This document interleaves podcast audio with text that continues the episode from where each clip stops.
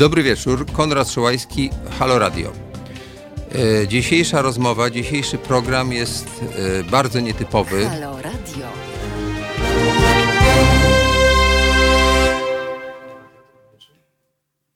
Dobry wieczór Państwu jeszcze raz. Dzisiaj jest zupełnie nietypowo. W studio jestem sam. Łamiemy wszystkie reguły ze względów bezpieczeństwa, a także łamiemy jeszcze jedną regułę, którą do tej pory uważaliśmy za bardzo ważną. Mianowicie nie zapraszaliśmy do naszych rozmów polityków. Mówiliśmy o kulturze, o społeczeństwie, także o polityce, ale samych polityków tutaj nie było. Jednak teraz, w obliczu pandemii, w obliczu zagrożenia zarówno bytu całego społeczeństwa, jak i szczególnie środowisk kulturalnych, stąd tytuł dzisiejszego programu Kultura w czasach zarazy, zaprosiliśmy osoby, które mogą nam pomóc, które są ważne, z którymi chcemy współdziałać po to, żeby uratować to, co się da. Dzisiaj naszym pierwszym gościem będzie wicepremier, minister kultury Piotr Gliński. Jest to wyjątek, ale musimy się wspierać i mam nadzieję, że pan minister powie nam ważne rzeczy w ślad za ważnym listem, który opublikował zaraz po tym, jak y, ten cios trafił w środowiska y, artystów. Proszę Państwa, to jest dla mnie dzisiaj y, sytuacja dość niezwykła. Po raz kolejny debiut, debiutuję w takiej roli, także mam nadzieję, że się uda. E, witam, dobry wieczór, panie premierze. Czy mnie słychać? Dzień dobry panu. Słabo, ale słyszę. Dobrze. Panie premierze, e, jest pan gościem wyjątkowym. Nie wiem, czy pan słyszał, co mówiłem. Do tej pory nie było tu żadnego polityka. Pan jest pierwszy. Dlaczego? Dlatego, że pan jest naszym mecenasem, opiekunem, człowiekiem, który e, steruje polską kulturą i dzisiaj wszystkie środowiska artystyczne patrzą na pana a pan już zdążył odpowiedzieć ważnym listem, który jest zarówno na stronach ministerstwa, jak i wielu y, organizacji twórczych, a potem jeszcze poszedł następny komunikat już pańskich ludzi. Dlatego chciałem pana zapytać, jeśli pan mógłby łaskawie nam powiedzieć, co możecie zrobić, jaka jest sytuacja z punktu widzenia ministra kultury? No, przede wszystkim sytuacja jest poważna z punktu widzenia sytuacji ogólnej. Mamy stan epidemiczny. Mamy bardzo poważną sytuację związaną z bezpieczeństwem e, całego społeczeństwa. E, I priorytetem są sprawy e, związane z zagrożeniem epidemią. W związku z tym my w tej chwili koncentrujemy się jako polski rząd na tych działaniach, o których Państwo wiecie, które są związane no, z ograniczeniem funkcjonowania w dotychczasowych w dotychczasowym wymiarze. E, I one polegają przede wszystkim na uszczelnieniu granic tak, aby zatamować możliwość wejścia e, nowych zagrożeń, na izolacji, na zasadach e, higieny, które trzeba przestrzegać, na kwarantannie, która może objąć tysiące ludzi, po to, żeby poradzić sobie w perspektywie kilku tygodni z zatrzymaniem rozwoju, tych zachorowań, a następnie y, ją wyciszyć. No ale w tej sytuacji, jaka jest, my także myślimy o innych kwestiach, o funkcjonowaniu gospodarki, o poszczególnych grupach zawodowych, które znalazły się w trudnej sytuacji. I dlatego w ramach różnego typu działań osłonowych, które są przygotowywane cały weekend, pracowaliśmy między innymi nad taką specjalną ustawą, która umożliwia wsparcie państwa dla przedsiębiorców, e, dla gospodarki. I e, oprócz tego także myślimy o grupach, które e, są szczególnie zagrożone, czy pozbawienie możliwości pracy i zarobkowania, w tym także o ludziach kultury. Wejdę panu szereg... w słowo na sekundkę, bo to nas tak, tak, najbardziej tak. interesuje, bo wiemy, że pan jest wicepremierem, ale dla nas tutaj dzisiaj pan jest ministrem kultury. Ja Więc... rozumiem, ale ja nie przypadkowo zaczynam od tych spraw ogólnych, bo my musimy to, patrz, y, to na to patrzeć w szerszej perspektywie. Ja bym namawiał o tym, żebyśmy myśleli y, wspólnotowo o, o, o wszystkich, prawda?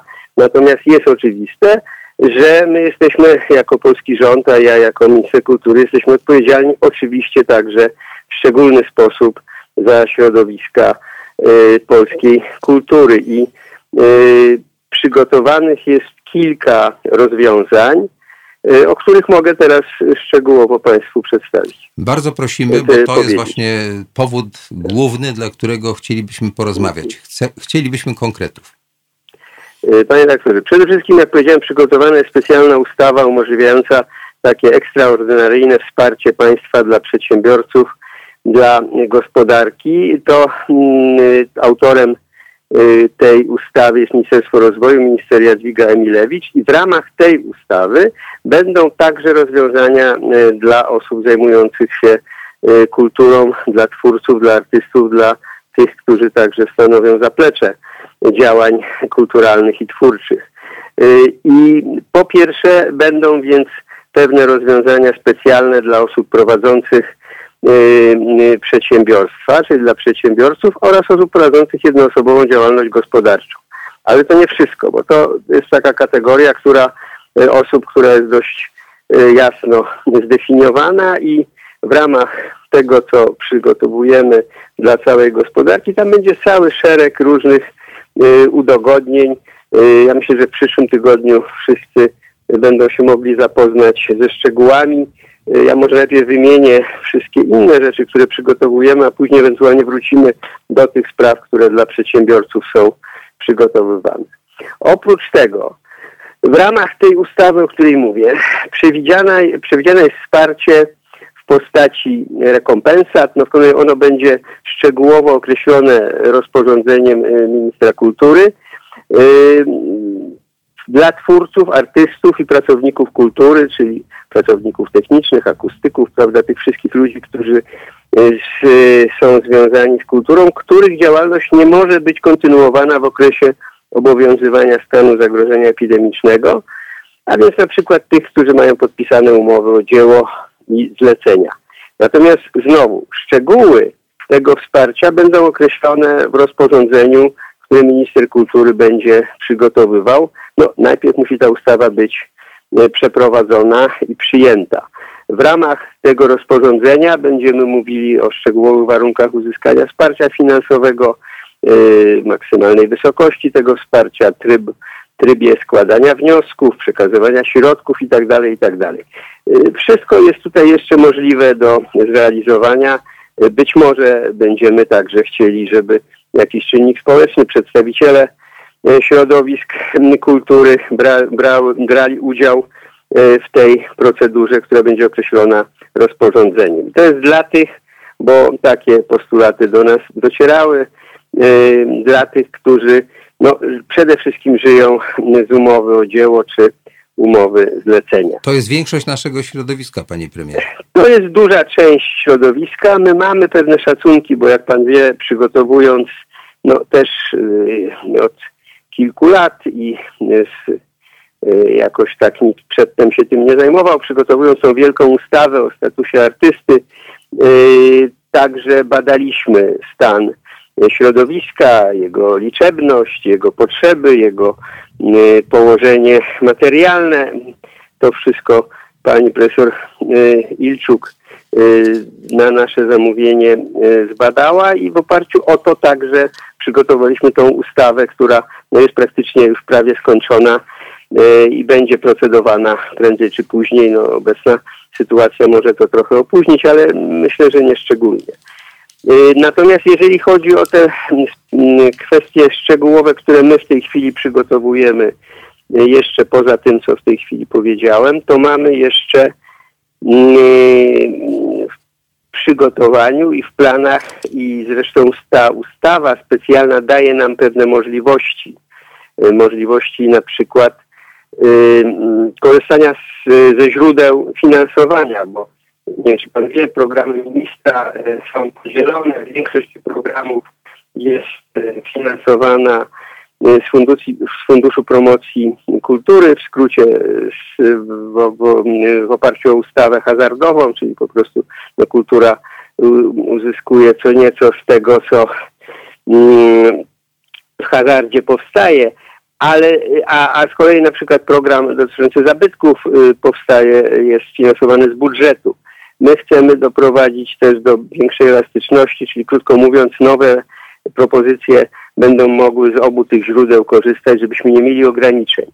bo najważniejszą kwestią jest to, żeby nam jakieś biurokratyczne przeszkody y, nie przeszkadzały. No tak, I ale dlatego, y, nasz tak, minister kultury w tym wypadku jest także wicepremierem, więc jak rozumiem, jest większa szansa, że tym razem się uda jakby więcej wydobyć z budżetu państwa na ten cel. Czy dobrze to pojąłem? No, zobaczymy, co nam się uda. Jak do tej pory ma pan rację, to znaczy to wyższe jakby ulokowanie trochę ministra kultury, no może pomagało.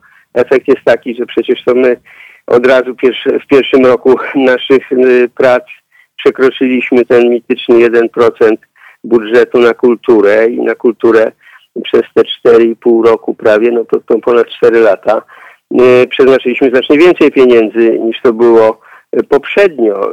I mam nadzieję, że także w tym w tej sytuacji bardzo trudnej, bo ona będzie bardzo trudna przecież także dla, naszego, dla naszej gospodarki, dla budżetu, w ogóle dla gospodarki światowej. No, przecież ta pandemia na pewno będzie skutkowała mm, pogorszeniem się koniunktury światowej, co będzie rzutowało na budżet i inne sprawy. No ja mogę tylko pocieszyć, że w takiej sytuacji oczywiście stosuje się ekstraordynaryjne yy, sposoby pobudzania gospodarki, rozluźnia się budżet.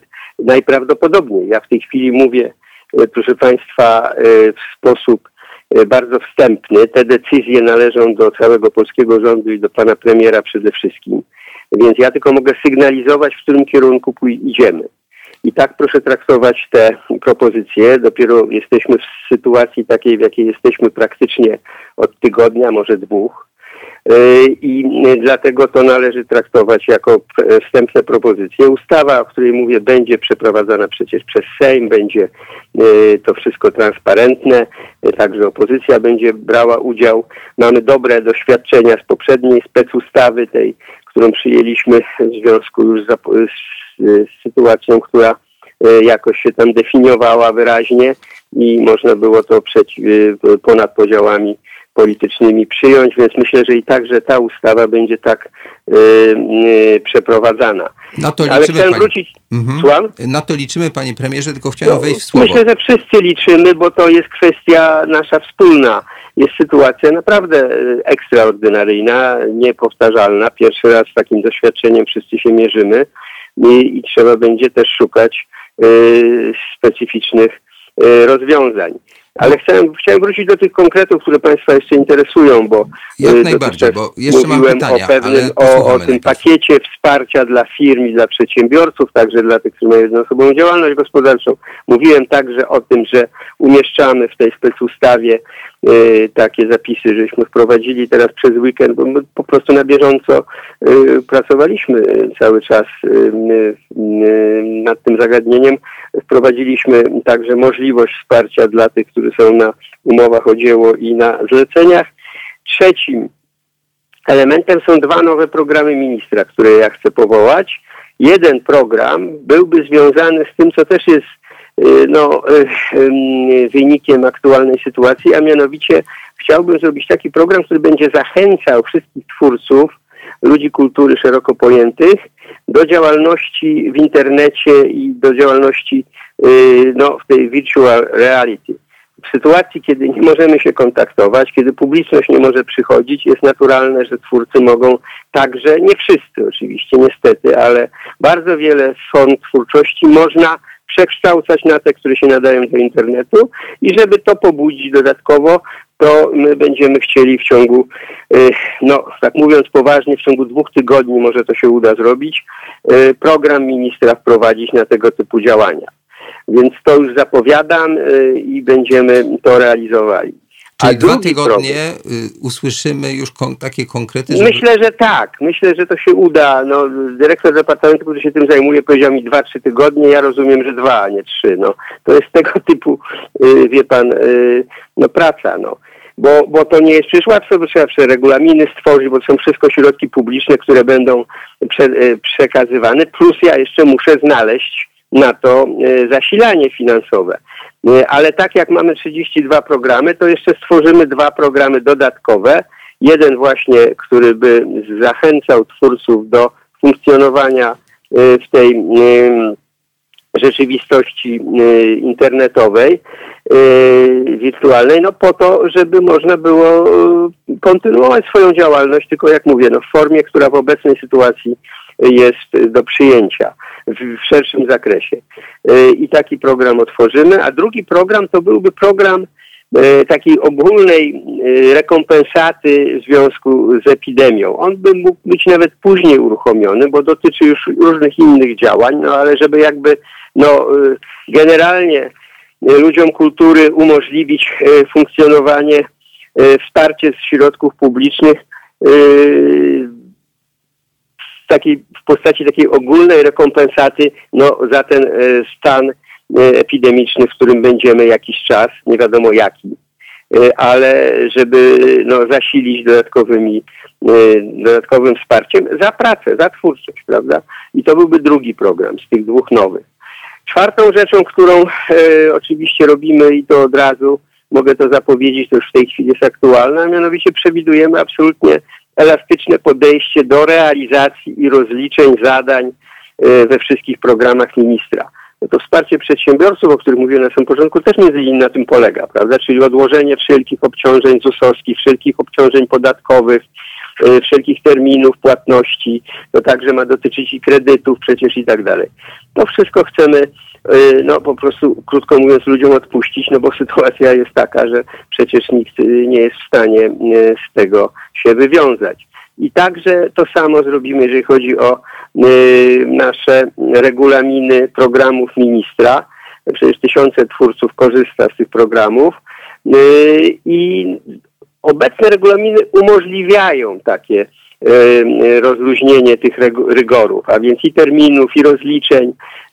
To nawet tak zresztą jak w tej specustawie zakładamy na przykład dla, dla organizacji pozarządowych, bo jeszcze o tym chcę powiedzieć parę słów, że no będzie zupełnie inne podejście do rozliczenia pracy.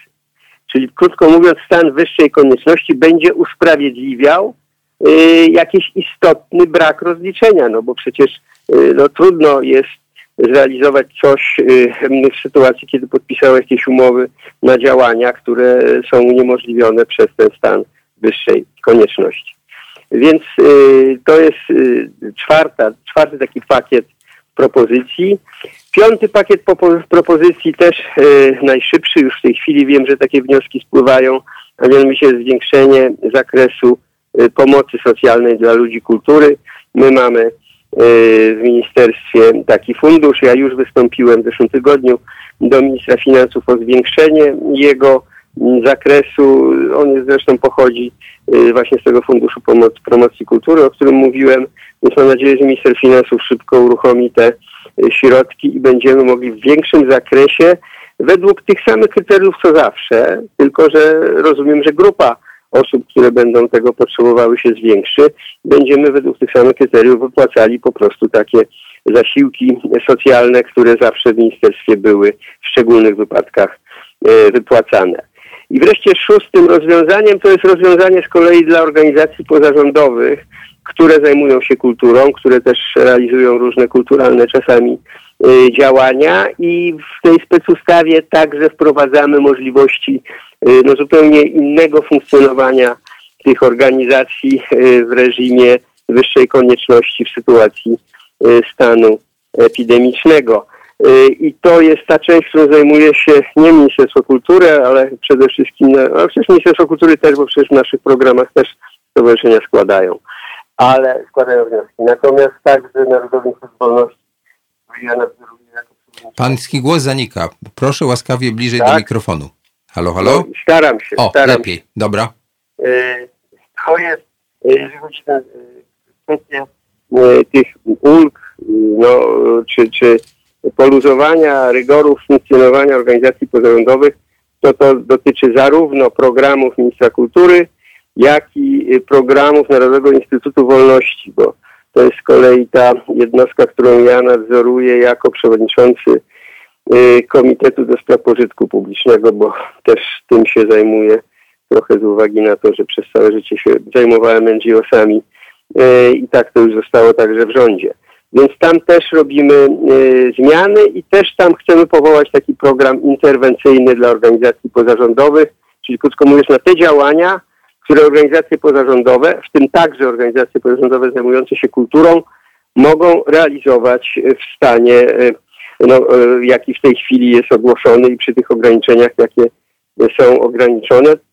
Podejrzewam, że to głównie będzie możliwość działalności albo w mediach, prawda, poprzez media, albo poprzez media internetowe i w internecie. Jasne. Panie y, premierze, ja bym chciał teraz zadać kilka pytań. Niech pan mi pozwoli zadać te pytania, ponieważ jest to niesłychanie ważne, bo jesteśmy w medium publicznym, gdzie nasi słuchacze to są po prostu obywatele. Tutaj nie ma e, różnic pomiędzy ludźmi, tu są wszyscy równie ważni.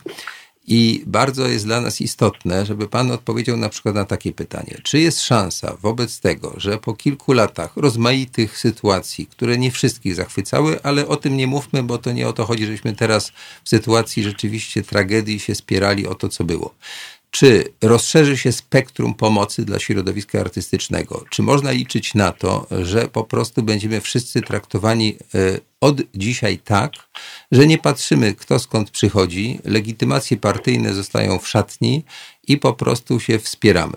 E, chciałbym, żeby Pan na to pytanie odpowiedział pozytywnie, ale Pan odpowie tak, jak Pan może. Słuchamy. Y, no, ja odpowiadam tak, jak mogę, to znaczy ja w tej chwili właśnie no, nie zajmuję się polityką, tylko zajmuję się szukaniem rozwiązań w tej sytuacji ekstraordynaryjnej, jaka y, istnieje. Y, I to mogę zagwarantować, do tego jestem zobowiązany i przedstawiłem Państwu sześć różnych kierunków działań, które my proponujemy i które będą, mam nadzieję, szybko zrealizowane. To brzmi bardzo optymistycznie. W czasie naszej piątkowej rozmowy Pan też wspomniał o takim zespole czy zespołach, czyli takiej konsultacji społecznej, która umożliwi no, wysłuchiwanie, nie wiem jak to technicznie, bo teraz trudno się spotykać, głosu po prostu zwykłych ludzi, pracowników kultury, bo to są bardzo różni ludzie. Od artystów, którzy występują na scenie, po tych, którzy trzymają lampę, albo po tych, którzy organizują te występy. Ale ja sobie doskonale zdaję sprawę, ale panie rektorze, no my prowadzimy rozmowy ze, z przedstawicielami środowisk od y, samego początku, jak jesteśmy w ministerstwie. Przecież cały proces przygotowywania ustawy o statusie artysty, jakkolwiek ją teraz nazwiemy, bo ona zdaje się w tej chwili się troszeczkę inaczej nazywa w tych projektach, ale wiadomo o co chodzi. I cały ten projekt y, konsultacji y, ogólnopolskiej konferencji kultury, y, to, był właśnie, to były właśnie spotkania z przedstawicielami środowisk, spotkania, spotkania i branżowe, i regionalne. I dalej ta, ta debata jest y, otwarta, chociaż on w tej chwili jest, jak mówię, no, w fazie końcowej, bo musimy mieć ustawę gotową y, i ten czas debaty co do ustawy dotyczącej no, jakby takiej ustroju funkcjonowania y, zawodu, zawodów twórczych, artystycznych, to już mamy za sobą debatę i dyskusję. W tej chwili przekładamy to na język prawny i on był otwarty. No, jak pan wie, nawet w czasie kampanii politycznej wyborczej Jesteśmy zaatakowani, y, ponieważ w programie Prawa i Sprawiedliwości y, ten y, projekt się znalazł, bo przecież my go realizujemy i myśmy go zapowiadali. I także zapowiadaliśmy w programie. I nawet przecież osoby z drugiej strony sceny politycznej broniły tego projektu, ponieważ od początku w, nich, w tym projekcie uczestniczyły. Więc jeżeli chodzi o ten projekt ustrojowy, jak mówię, który w ogóle dotyczy całej kultury i tego, co Pan mówi, wsparcia państwa dla twórców, to yy, wszyscy uczestniczyli, którzy chcieli, a więc także osoby z, związane z opozycją, czy inaczej myślącą, no, obywatele, prawda, jak, jak pan mówi, no właśnie bardzo różni obywatele. Ja liczę na to, y, panie premierze, że teraz y, niezależnie od tego, jak oceniamy te rzeczy, które do tej pory były, ta platforma będzie rzeczywiście szeroka. I mam po prostu konkretne pytanie. E, kiedy nasze społeczne medium, czyli Halo Radio, może liczyć na rozmowę z Panem, wtedy, kiedy będzie można się z Panem spotkać i zastanowić, jak takie społeczne inicjatywy, uciekające od angażowania się w partyjną politykę, mogą dostać wsparcie z Ministerstwa Kultury. Czy możemy się i na kiedy umówić na takie spotkanie?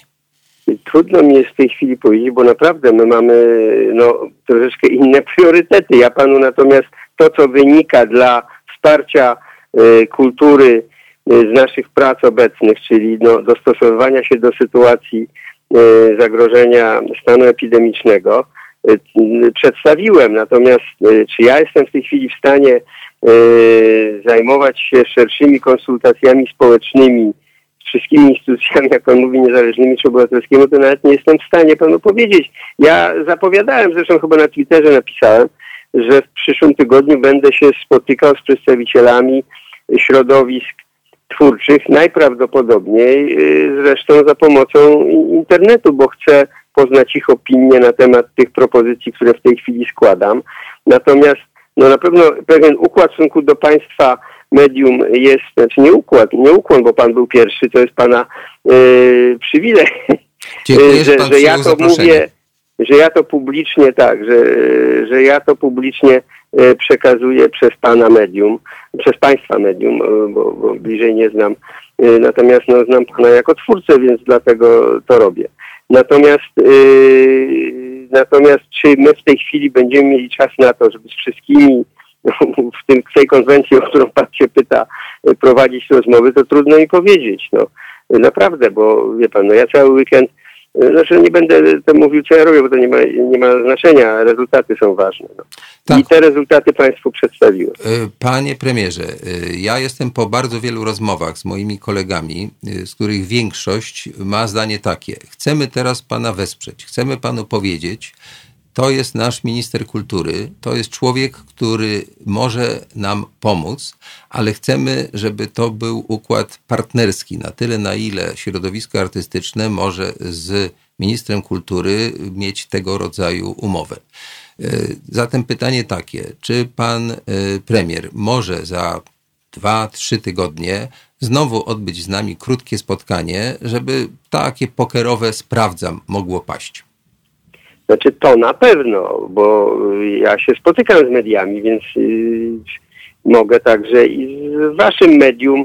Nie znam waszych szczególnych grzechów, które by powodowały, żebym miał się nie spotykać. No może za mało wiem, bo nie, to, to prawda jest, że mi jest trudno rozmawiać z niektórymi mediami, które yy, no, nie, nie bardzo chciały dialogu czy debaty ze mną przez ostatnie cztery lata, yy, tylko yy, wywijały jakąś maczugą ale to y, nie, no ja jestem otwarty oczywiście na rozmowę. Możemy za dwa, trzy tygodnie usiąść, y, znaczy znowu porozmawiać i sprawdzić y, te propozycje, które ja tu przedstawiam, bo jak mówię, jeszcze raz, bo to jest bardzo ważne i istotne, to są propozycje wstępne. Ja nie mogę e, w imieniu Rady Ministrów czy w imieniu pana premiera zobowiązać się, że takie i takie sumy, prawda, i takie i takie ulgi, i takie i takie wsparcie. To są mechanizmy, które będą na pewno uruchomione. W jakim zakresie będziemy mogli to zrobić? Zobaczymy. To najbliższe właśnie myślę z dwa tygodnie yy, i procedowanie tej ustawy yy, bardzo nam pomoże w tej dyskusji. Mam nadzieję, że to będą znaczne środki, bo to zagrożenie jest znaczne. Musi musicie Państwo wiedzieć, że gro środków pójdzie na pewno dla, na gospodarkę w ogóle. Yy, I to nie ma przebacz, prawda? Natomiast ja i, przez ostatnie cztery lata y, bardzo ostro walczyłem o to, żeby kultura także była uznawana za mechanizm rozwojowy, bo jest przecież wielkim mechanizmem rozwojowym współcześnie i przemysł kreatywny to są przemysły znacznie bardziej wydajne niż wiele innych przemysłów. No więc y, my będziemy oczywiście o to walczyli. Jesteśmy świadomi, no nieprzypadkowo minister kultury jest wicepremierem, jesteśmy świadomi tego, że kultura jest szalenie cenna. No, gospodarka, wojsko, policja bez kultury nie istnieje. Państwo nie istnieje bez kultury i to jest zupełnie oczywiste i dlatego też w obszarze wsparcia finansowego, budowania warunków dla twórczości, dla kreatywności yy, musi kultura być obecna, znaczy musi mieć odpowiednią pozycję.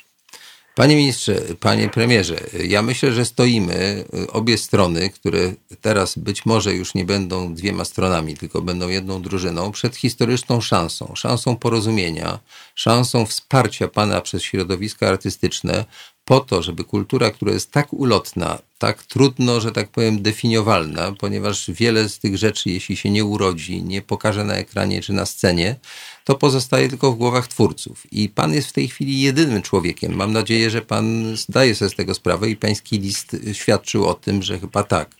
Liczymy na to, że rzeczywiście za kilka tygodni znowu będziemy mogli się spotkać i te konkrety będą już takimi konkretami, że będą padały liczby i będzie Pan nam mógł powiedzieć, to udało się do tej pory zrobić i wobec tego idźmy dalej do przodu.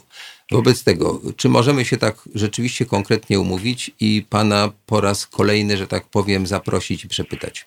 No to jest oczywiste. To nie jest żadna, żaden mój obowiązek czy zobowiązania, czy w tym sensie dla mnie ja to traktuję jako oczywiste. No. Za, spotkajmy się za trzy tygodnie, przedyskutujemy to wszystko, zobaczymy w którym miejscu jesteśmy. Będziemy też wiedzieli w jakim miejscu jesteśmy, jeżeli chodzi o to zagrożenie podstawowe, bo y, musimy pamiętać, że to jest, y, to jest zagrożenie bardzo poważne. Y, i, i, I krótko mówiąc, no, w związku z tym wymaga to od nas pewnie no, większej wyobraźni co do zmian, które mogą nas w najbliższym czasie czekać. No nawet do y, trudnych, nawet do wyobrażenia. Ja w każdym razie namawiam bardzo do, do, do spokoju, do odpowiedzialności. Y, no i więcej refleksji może nam wszystkim też pomoże, ale oprócz tego y, wymagane są działania. I to też może jeszcze jeden wątek, bo My traktujemy to jako wielkie wyzwanie, obowiązek y, i jesteśmy y, no, bardzo aktywni w tym, co proponujemy, co rozwiązujemy. Decyzje, jakieśmy podjęli, były bardzo trudne przecież, a, a jednak konieczne. Ale także myślę, że każdy z nas może być aktywnym prawda, w swoim zakresie, bo mamy możliwości. To z kolei ta współczesna cywilizacja i technika nam pozwala na ekspresję y, jednostkową każdego z nas, każdego obywatela. Y, I dobrze by było, żeby to były działania, ekspresje właśnie no, powspólnotowe i pozytywne, bo niszczyć, jak wiadomo, wszystko jest łatwo. No. Z naszej ja, strony... też, ja też apeluję, skoro Pan mówi, faktycznie no, stawia mnie w takiej roli, że ja jestem, ja jestem odpowiedzialny, to jest oczywiste. Znaczy ja się te, tego nie wypieram, y, ale Natomiast ja bym też apelował o, o, do wszystkich o y, no, więcej takiej wspólnotowego myślenia. Także nie tylko o naszym środowisku. Artyści mogą bardzo wiele zrobić dla, dla innych. Y, I każdy z Państwa wie nawet lepiej, bo Wy jesteście twórcami, a nie ja. Myśmy zaprosili pana premiera do rozmowy. Pan to zaproszenie przyjął. Mam nadzieję, że to otworzy nowy rozdział. Nie chcę wracać do przeszłości, bo nasze oceny będą różne i wolę, wolałbym, żebyśmy nie mieszali tutaj takiej polityki, która y, nie dla wszystkich jest do końca taka sama, a dla niektórych jest po prostu kompletnie inna. Natomiast y, chciałbym, żeby pan premier y, no, powiedział konkretnie, na ile tego rodzaju stacje radiowe, na ile tego rodzaju inicjatywy społeczne które, y, no choćby pan widzi, że myśmy pierwsi zareagowali na to, co się dzieje i pierwsi pana zaprosi, zaprosiliśmy. Wydaje się, że te oddolne inicjatywy są strasznie ważne. Czy możemy liczyć na to, że właśnie to społeczne medium i tego rodzaju y, instytucje czy, czy formy działania obywateli będą teraz traktowane, no powiedziałbym w sposób preferencyjny. Co pan na to? Nie wiem, czy preferencyjny, ale powinny być y, traktowane tak jak wiele innych inicjatyw. My zresztą w Narodowym Instytucie Wolności mamy specjalne wsparcie dla mediów y, obywatelskich. Taka ścieżka wsparcia y, istnieje. Natomiast ja jeszcze chcę wyjaśnić jedną sprawę, że no to może nie do końca jest tak, że Państwo jesteście pierwsi, ale pierwsi, którzy są bardzo zogniskowani na sprawach kultury. Prawda? Bo ja jestem zapraszany do mediów, na ogół nie mam y, trochę czasu na to, żeby się specjalnie udzielać. Y, bo mam po prostu no, sporo innych obowiązków, które wydają się ważniejsze. Mamy od tego y, innych y, polityków czy, czy, czy rzeczników, którzy się zajmują kontaktami z mediami, ale faktycznie brakuje często takich pogłębionych czy dłuższych rozmów już o tym nieco wąższym zakresie polityki, czyli polityki kulturalnej, o polityce kulturalnej. Bo w gruncie rzeczy przecież o tym rozmawiamy. No. Niezależnie od tego, że y, staramy się mówić poza y, y, sporem politycznym, prawda? Dokładnie tak, Natomiast tak, panie premierze. po prostu szerzej o kulturze i, i to dziękuję, że państwo żeście mnie zaprosili i że mogliśmy y, o tym mówić. I jeszcze raz yy, zastrzeżenie, że to są wszystko propozycje, które w tej chwili są na stole i są realizowane. Nie tylko są na stole, ale są realizowane. Natomiast efekt końcowy, no już będzie tak. Za trzy tygodnie na pewno będziemy mieli efekt końcowy, będziemy mogli o tym porozmawiać, także proszę się do mnie odezwać. Ja jestem gotowy za trzy tygodnie. No, jeżeli na przykład jeszcze będę ministrem, bo wiadomo co w polityce się dzieje, to, to z, z Państwem chętnie porozmawiam i, i zobaczymy, co nam się udało z tego zrealizować. Ja myślę, że jest szansa, żeby zrealizować wszystko, tylko nie wiemy jeszcze w jakim zakresie. Mam nadzieję, panie premierze, że to rzeczywiście jest krok w tę stronę. Ja jestem autorem filmu Dobra Zmiana, który próbował pokazać te dwie strony. Ja mam nadzieję, że to, co kiedyś do niedawna było czymś, co było nie do pokonania, czyli ten taki rów między nami, zaczyna być y, no, podważany, że tak powiem. Bardzo panu dziękuję za dzisiejszą dziękuję rozmowę. Bardzo. Będziemy się wkrótce do pana odzywali i proszę łaskawie pamiętać, że nasze radio jest utrzymywane przez naszych słuchaczy i oni będą chcieli wiedzieć, co się dalej dzieje. E, dziękuję bardzo. Życzę udanej pracy dla dobra nas wszystkich i kultury. Dziękuję, dziękuję państwu. Dziękuję panu za wywiad. Dziękuję. Dobra, co chciałeś? Dobra, okej. Okay. E, proszę Państwa, e, czy ja jestem na antenie? Słychać mnie. E, pewną regułę, która do tej pory to obowiązywała, złamaliśmy, ale mam nadzieję, że ci z Państwa, którzy wysłuchali tej rozmowy, rozumieją dlaczego. Tutaj była gorąca dyskusja w ramach naszego Halo Radio, czy możemy w takiej sytuacji postąpić inaczej niż normalnie. Ale skoro nie możemy zapraszać gości do siebie, nie możemy pewnych rzeczy robić, ponieważ stało się tak, że względy bezpieczeństwa są e, najważniejsze i e, dla kultury minister kultury, wicepremier jest dzisiaj osobą kluczową. Także cieszę się, że, że pan Piotr Gliński to zaproszenie przyjął i obiecał, że będzie dalej z nami rozmawiał. E, mamy następnego robimy przerwę, tak? Dobra, robimy krótką przerwę, a potem będziemy mieli następnych gości, myślę, że bardzo ważnych, z bardzo ważnymi wypowiedziami. Puszczamy muzykę. Halo Radio. Dobry wieczór Państwu, Konrad Szołajski, Halo Radio. Dzisiaj jest specjalne wydanie tego programu, zupełnie inne niż normalnie. Zaprosiliśmy po raz pierwszy i wyjątkowy polityka, po to, żeby usłyszeć, co Ministerstwo Kultury i y, premier Gliński ma do zaproponowania. Teraz naszym gościem będzie prezes Stowarzyszenia Filmowców Polskich, czyli człowiek y, ze strony artystów Jacek Bromski. Tak, dobry wieczór. Słychać mnie? Y, słychać cię, Jacku. No to chciałbym ci zadać po prostu od razu konkretne pytanie. Co stowarzyszenie może w takiej sytuacji zrobić, co robi i co by chciało? No, stowarzyszenie niewiele może zrobić oczywiście, ale to, co może, to robi. No, przede wszystkim e, e, zamknięto nasze restauracje dla gości z zewnątrz, ale e, one pracują w dalszym ciągu i specjalnie ludzie rozwożą codziennie obiady dla naszych seniorów, dowożą im do domu. No tyle możemy zrobić. Co poza tym, no nie wiem, poczekamy, jak, jak, się, jak się to wszystko rozwinie, to nam jeszcze przyjdzie do głowy. Oczywiście będziemy się starali pomóc, jak tylko będziemy mogli, no ale, ale e, przede wszystkim sytuacja jest dynamiczna, nie wiadomo kiedy się to skończy, jak się skończy.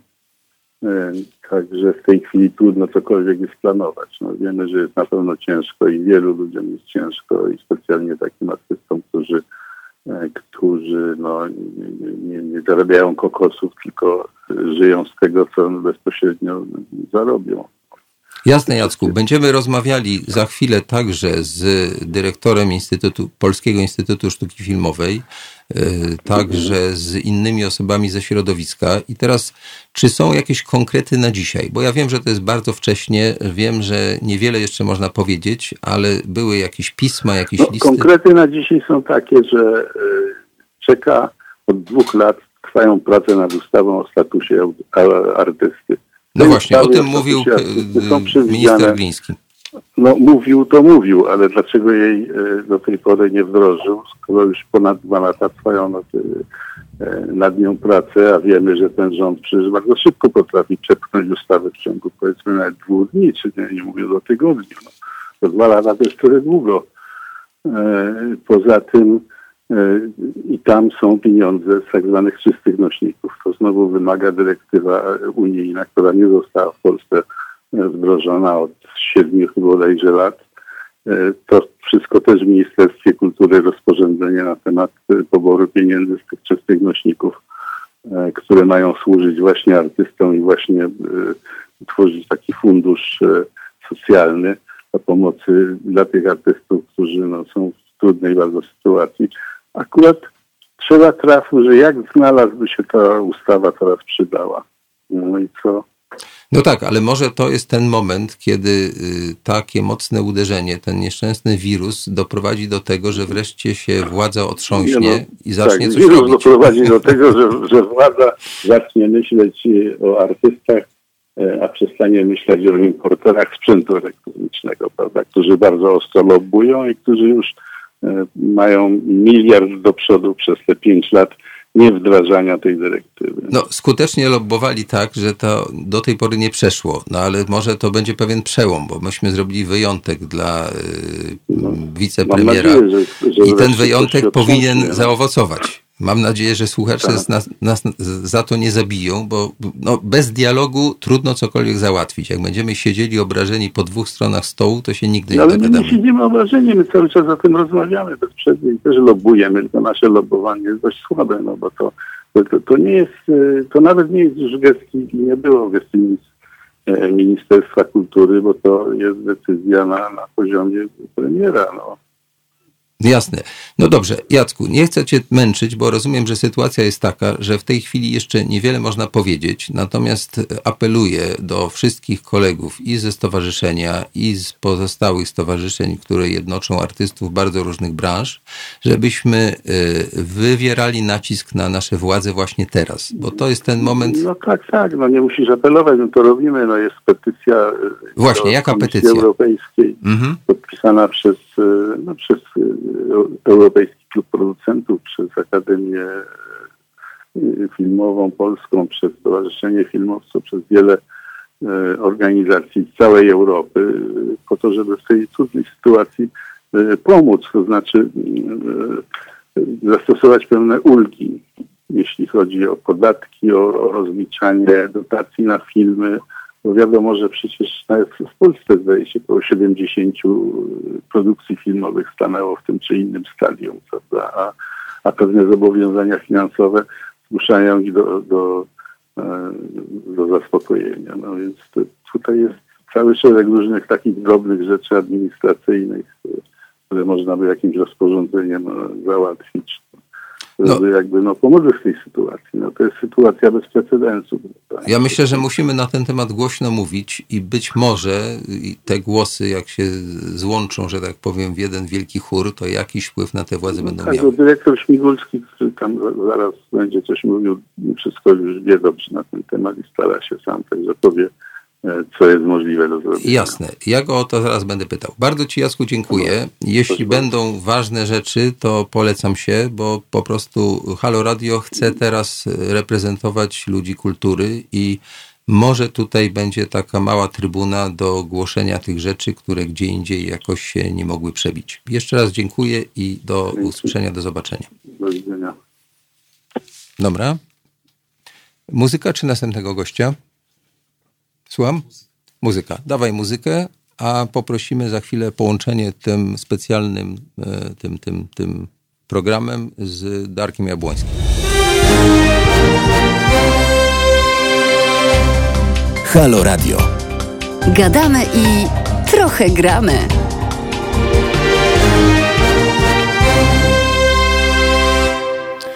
Dobry wieczór Państwu, Konrad Szołajski, Halo Radio.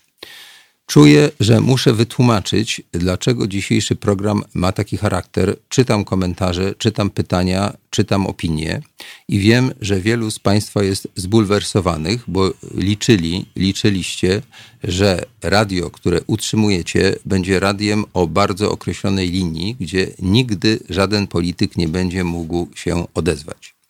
Otóż tak, e, chcę powiedzieć, że to była moja decyzja, mój pomysł na który to pomysł zgodzili się koledzy i zgodził się Kuba Wątły, ale ja biorę za to odpowiedzialność. Ja po prostu uważam, że moi koledzy artyści i ludzie, którzy pracują w filmach, w teatrach, we wszystkich miejscach, gdzie mówiąc tak może mniej zgrabnie, robi się kulturę ci ludzie za chwilę nie będą mieli jak zapłacić e, rachunku za prąd, e, rachunku za nie wiem, benzynę, e, raty za mieszkanie i tak dalej. Dzisiaj jedynym człowiekiem, który może nam szybko pomóc i przez ręce ministra kultury mogą przejść pieniądze dla tego środowiska, jest minister kultury i dziedzictwa narodowego. Czy chcemy, czy nie chcemy, Wybory dały taki efekt, jest taki rząd i musimy z tym rządem rozmawiać. Jedni z nas lubią, drudzy nienawidzą, ale nie zmienia to faktu, że musimy respektować reguły gry. I teraz e, jest to także ryzyko ze strony pana Piotra Glińskiego, który udzielił wywiadu e, stacji radiowej kompletnie niekontrolowanej przez obecne władze. Normalnie politycy tego nie lubią robić. Jest sytuacja ekstraordynaryjna, niezwykła. Ja podjąłem się tego ryzyka, ponieważ uznałem, że dzisiaj trzeba rozmawiać ze wszystkimi, a w szczególności z tymi, którzy mogą nam pomóc. Jeśli Państwo uważacie, że to, co do tej pory robiłem, moje filmy, moje programy, e, nie dają mi pewnego kredytu zaufania, że staram się rzeczywiście robić to uczciwie i dla dobra nas wszystkich, no to trudno. Nie mogę, że tak powiem, was przekonać niczym innym niż tym, co robiłem i tym, co robię. Będę dzisiaj audycję kontynuował i będę czekał na Wasze opinie i mam nadzieję, że zrozumiecie, dlaczego dzisiaj musieliśmy tak zrobić i mam nadzieję, że pan wicepremier Gliński doskonale rozumie, e, w jakiej znaleźliśmy się wszyscy sytuacji. To jest historyczny moment. W tej chwili zapraszam do rozmowy bardzo ważną osobę w naszym środowisku, mojego kolegę Darka Jabłońskiego, prezydenta Akademii Filmowej i członka wielu ważnych organizacji międzynarodowych, wybitnego producenta i reżysera. Darku, prosimy Cię o to, żebyś wziął słuchawkę. Dobry wieczór, dobry wieczór Konradzie, dobry wieczór Państwu. Słucham, słucham tej audycji od samego początku, rozumiem jaki wyjątek e, podjąłeś, ale myślę, że sytuacja jest ekstremalna rzeczywiście. No, przecież kogo, kogo mamy nie pytać o pomysł na rozwiązanie, jak tych, którzy prowadzą nasz kraj. E, tym bardziej, że sytuacja w kulturze jest w dużym stopniu efektem działania wirusa, ale też i pewnych zarządzeń administracyjnych, które są podejmowane przez przez rząd, żeby nie było żadnej wątpliwości, uważam, że absolutnie słusznie i uważam, że e, wszyscy, którzy mają jakiekolwiek oddziaływanie społeczne, powinni apelować, żebyśmy pozostali w domach, e, bo to jest jedyna droga, żeby zagrodzić drogę wirusowi. Natomiast e, te zarządzenia administracyjne po prostu wywołały bardzo konkretne efekty, jeżeli chodzi o przemysł kultury, o przemysł audiowizualny. To są efekty oczywiście straszne więc z jednej strony musimy się stosować do tego i uważam, że każdy powinien nawoływać do tego, żebyśmy siedzieli w domach po prostu i próbowali przetrzymać e, ten e, straszny czas, ale z drugiej strony, żebyśmy szukali rozwiązania, które obniżą poziom strat, jakie jako społeczeństwo poniesiemy, no bo te straty już ponosimy.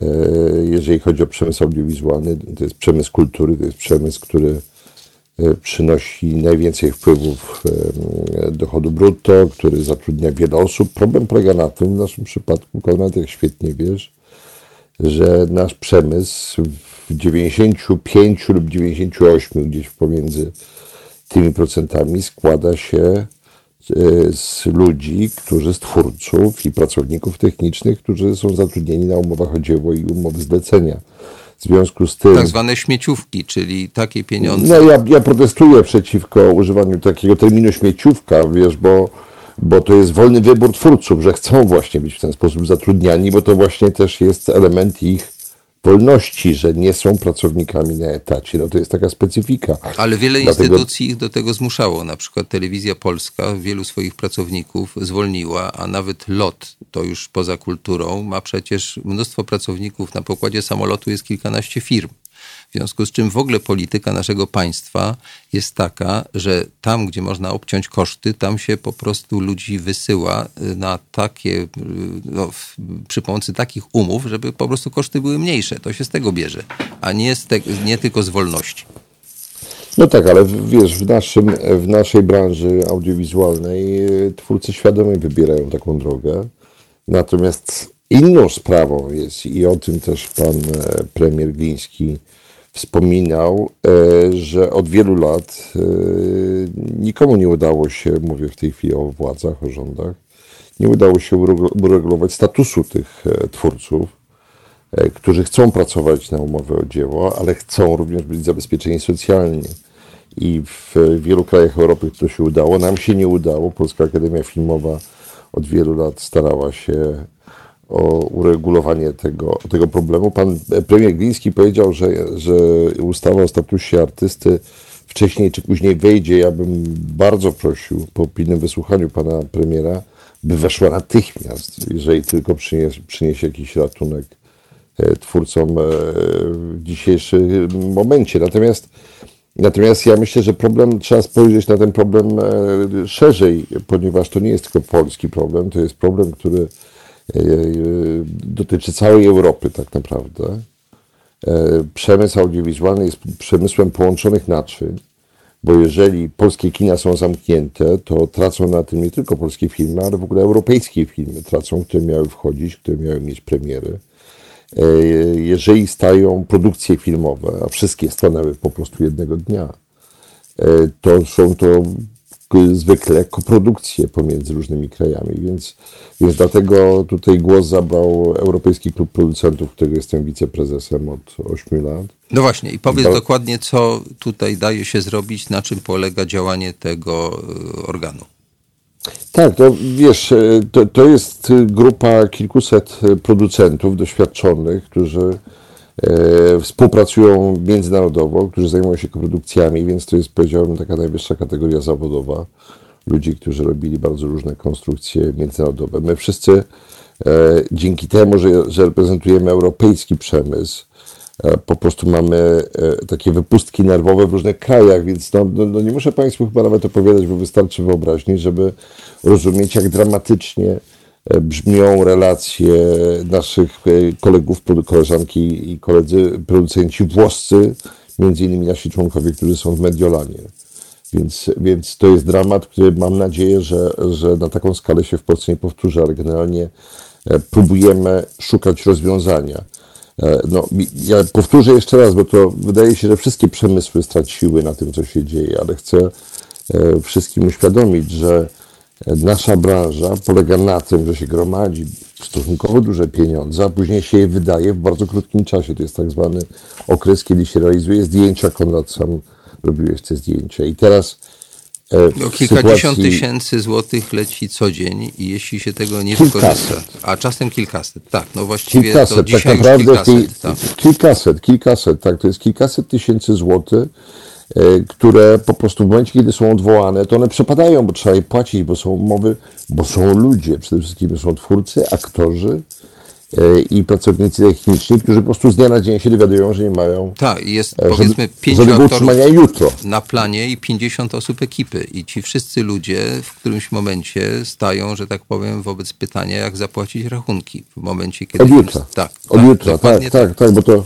bo, to, bo to w przypadku innych pracowników, e, którzy są na etacie, no to jest kwestia tego, że mogą pracować online albo mogą E, pójść na zwolnienie, na zasiłek, na, na, na, na różne drogi. Ich, czyli twórców i pracowników technicznych, którzy są tak zwanymi freelancerami, ta możliwość nie dotyczy. Oni po prostu dnia na dzień nie mają ani grosza.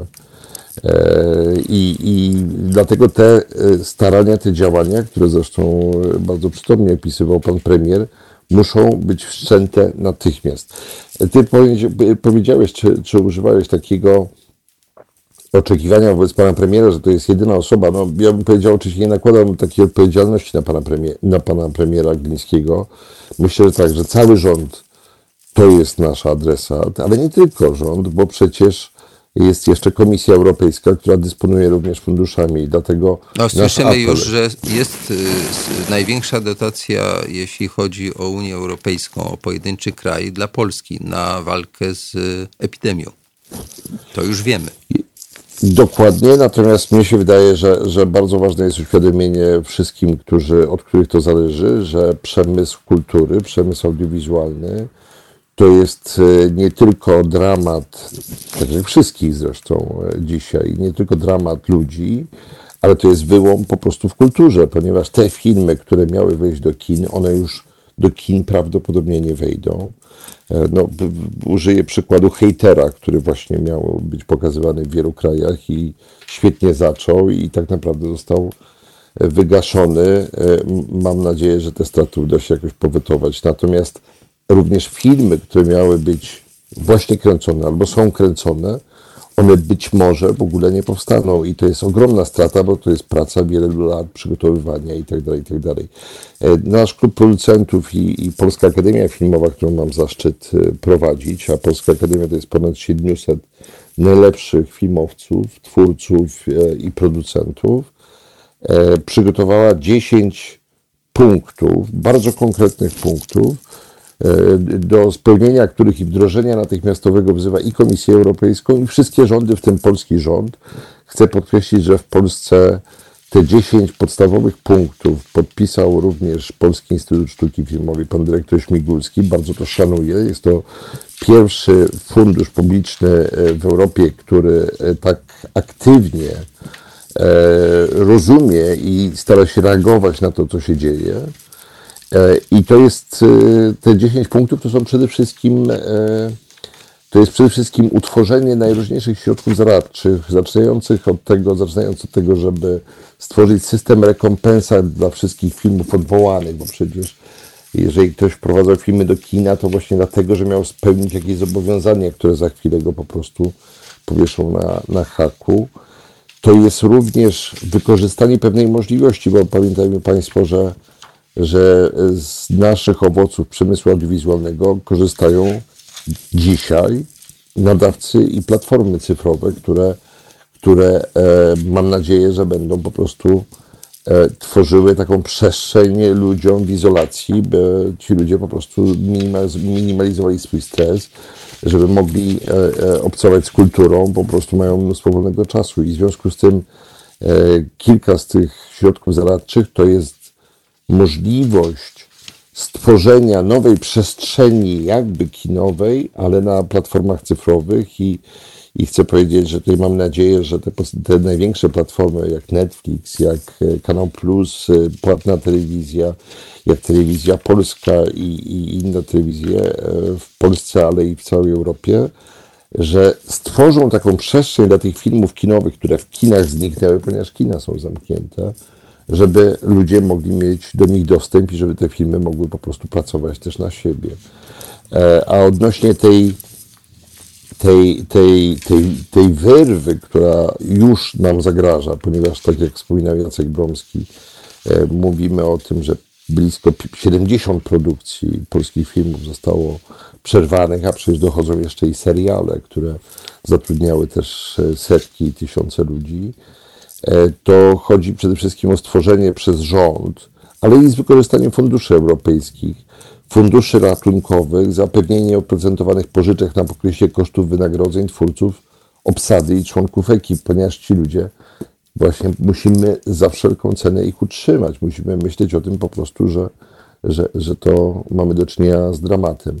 Ale też e, to, co jest dla nas bardzo ważne, my chcemy myśleć też o tym, jak kolejne filmy będziemy mogli realizować, kiedy będziemy mogli wrócić na plan, bo przecież e, długość trwania tego stanu zawieszenia jest nieokreślona. Ale mamy nadzieję oczywiście, że w którymś momencie dobiegnie końca, ale strach wywołany przez wirus po prostu będzie powodował, że producenci, ludzie, ekipy nie będą chciały wychodzić na plan.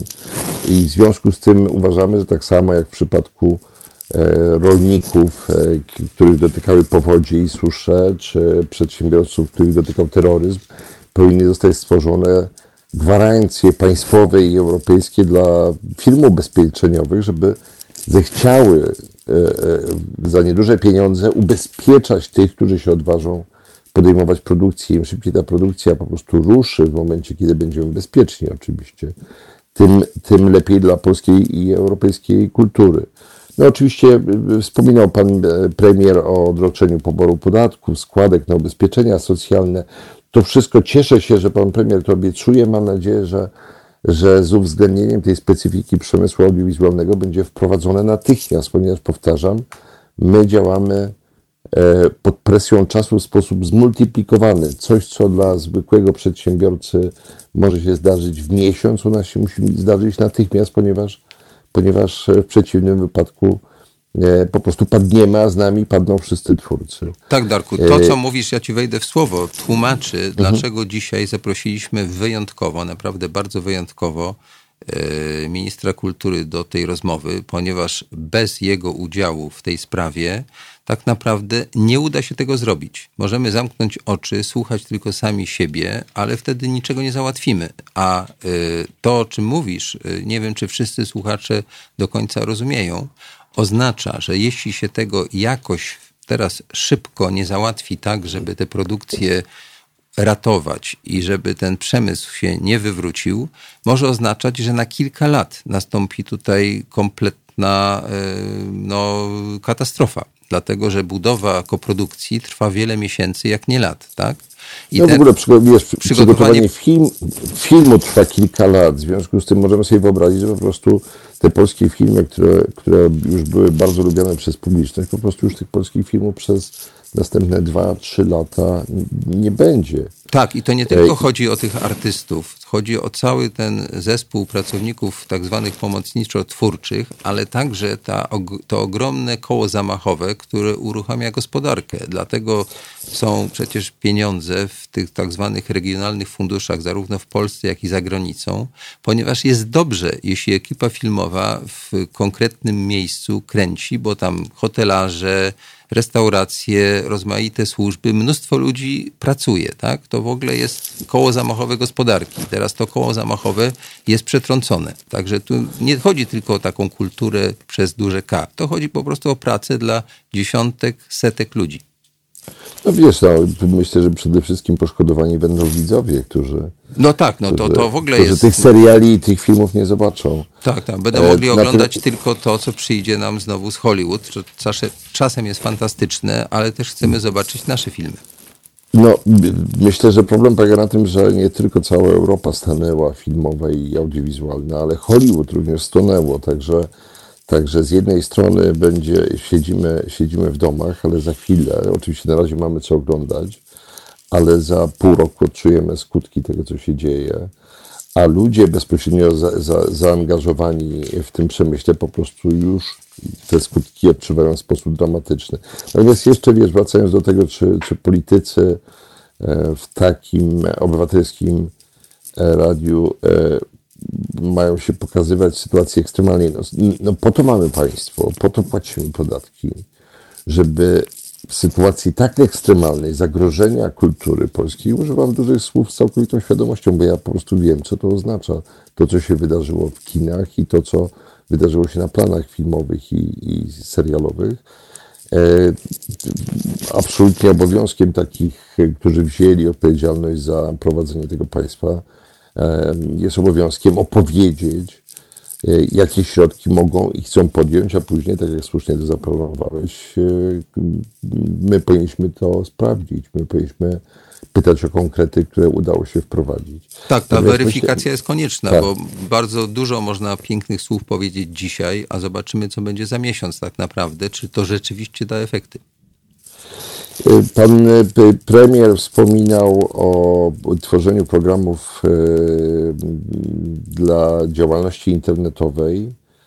E, no, to oczywiście może wypełnić w jakimś niewielkim stopniu tę lukę, ale myślę, że to, co jest bardzo ważne, to zabezpieczenie tego, żeby ci profesjonalni, zawodowi, nie, nie tworzący tylko do sieci czy czy w takim no jednak dość wąskim kręgu, e, żeby ci najlepsi, najwybitniejsi polscy twórcy, żeby mieli w tej chwili co robić i żeby tego czasu też nie marnowali. Dlatego Bardzo duża część tych 10 punktów dotyczy możliwości przesunięcia środków na twórczość, którą możemy uprawiać w tej chwili, ale tę zawodową, tę, tę absolutnie poważną twórczość, która miałaby skutkować filmami i serialami, to znaczy na tak zwany rozwój projektów, żeby, żeby e, wszystkie, jakie tylko są możliwe fundusze, można było uruchomić i to też w trybie ekstraordynaryjnym, na nowe projekty filmów, na nowe projekty seriali, żeby ci twórcy nie, nie marnowali czasu, nie marnowali swojego życia, tylko żeby przygotowali to, co za chwilę, mam nadzieję, że za kilka miesięcy będziemy w stanie realizować. Na to, żebyśmy byli w stanie realizować, no to jest ten system i ubezpieczeń i podtrzymania tego przemysłu, który po prostu się zaczyna walić. To jest mi to trudno wytłumaczyć, ale e, przemysł audiowizualny tak naprawdę e, idealnie został poszkodowany przez wirusa, ponieważ żeby zrobić film, żeby zrobić serial, to my musimy mieć to zgromadzenie przynajmniej 100 osób, którzy są zdrowi. Tak, a które, dzisiaj to jest absolutnie niemożliwe. To, po prostu... to jest absolutnie niemożliwe. Więc, tak. więc, więc to jest tak, że e, no łatwo sobie uświadomić, że po prostu to przestało istnieć, a żeby wyświetlić ten film, no to w pierwszym rzędzie chcemy iść do kina. To też jest niemożliwe. Tak, więc ludzie Dlatego w ogóle nie mogą się Cała nasza branża, przemysł audiowizualny, a to jest przemysł kultury, to podkreślam, w całej Europie w tej chwili leży na upadkach i trzeba go po prostu reanimować, trzeba go ratować, żeby stracił jak najmniej. To jedyna dobra rzecz w, tym, w tej tragedii, w tym totalnym kryzysie jest taka, że nie dotyczy to tylko nas, tylko że te rozwiązania, które być może będą w jakiś sposób nas ratowały, muszą być także na poziomie europejskim, bo inaczej po prostu przemysł filmowy w Europie się wywróci na wiele, wiele lat. Darku. Tak, tak. To w takim samym stopniu dotyczy w tej chwili Włoch, Hiszpanii, Niemiec, Francji, jak i całej Skandynawii. I te 10 punktów to jest efekt pracy e, kilkuset najlepszych specjalistów od produkcji filmowej e, i wypracowaliśmy takie działania, które naszym zdaniem e, obejmują właściwie wszystkie elementy i trzeba według tego planu iść, ale podkreślam, to nie jest tylko polski rząd, chociaż do polskiego rządu e, my, e, polscy twórcy się zwracamy, ale to są również no, tu płacimy e, podatki. ciała europejskie, Komisja Europejska i fundusze europejskie. Tak.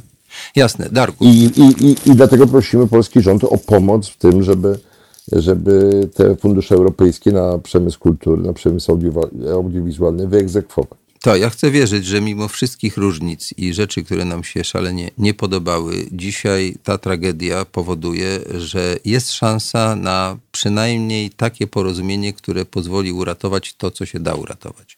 Tobie bardzo dziękuję za dzisiejszą rozmowę, bo mamy jeszcze kilku ważnych gości, których chciałbym także przepytać. Mam nadzieję, że jeszcze będziemy mieli okazję korzystać z Twojej wiedzy i informacji, które nam dostarczysz. Naszym... Zawsze do dyspozycji. Mam nadzieję, że słuchacze ci wybaczą. Wiesz, to ekstraordynaryjne podejście, ale ale wydaje mi się, że czasy są naprawdę ekstremalne. Dziękuję za te słowa, bo y, czuję i czytam komentarze, które są takie, że trochę się boję siedzieć tutaj w tym miejscu, ale myślę, że powinienem.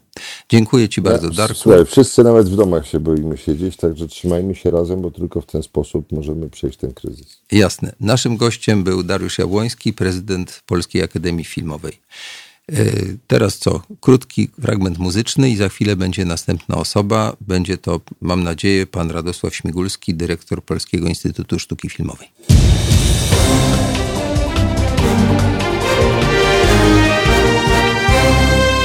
Halo Radio.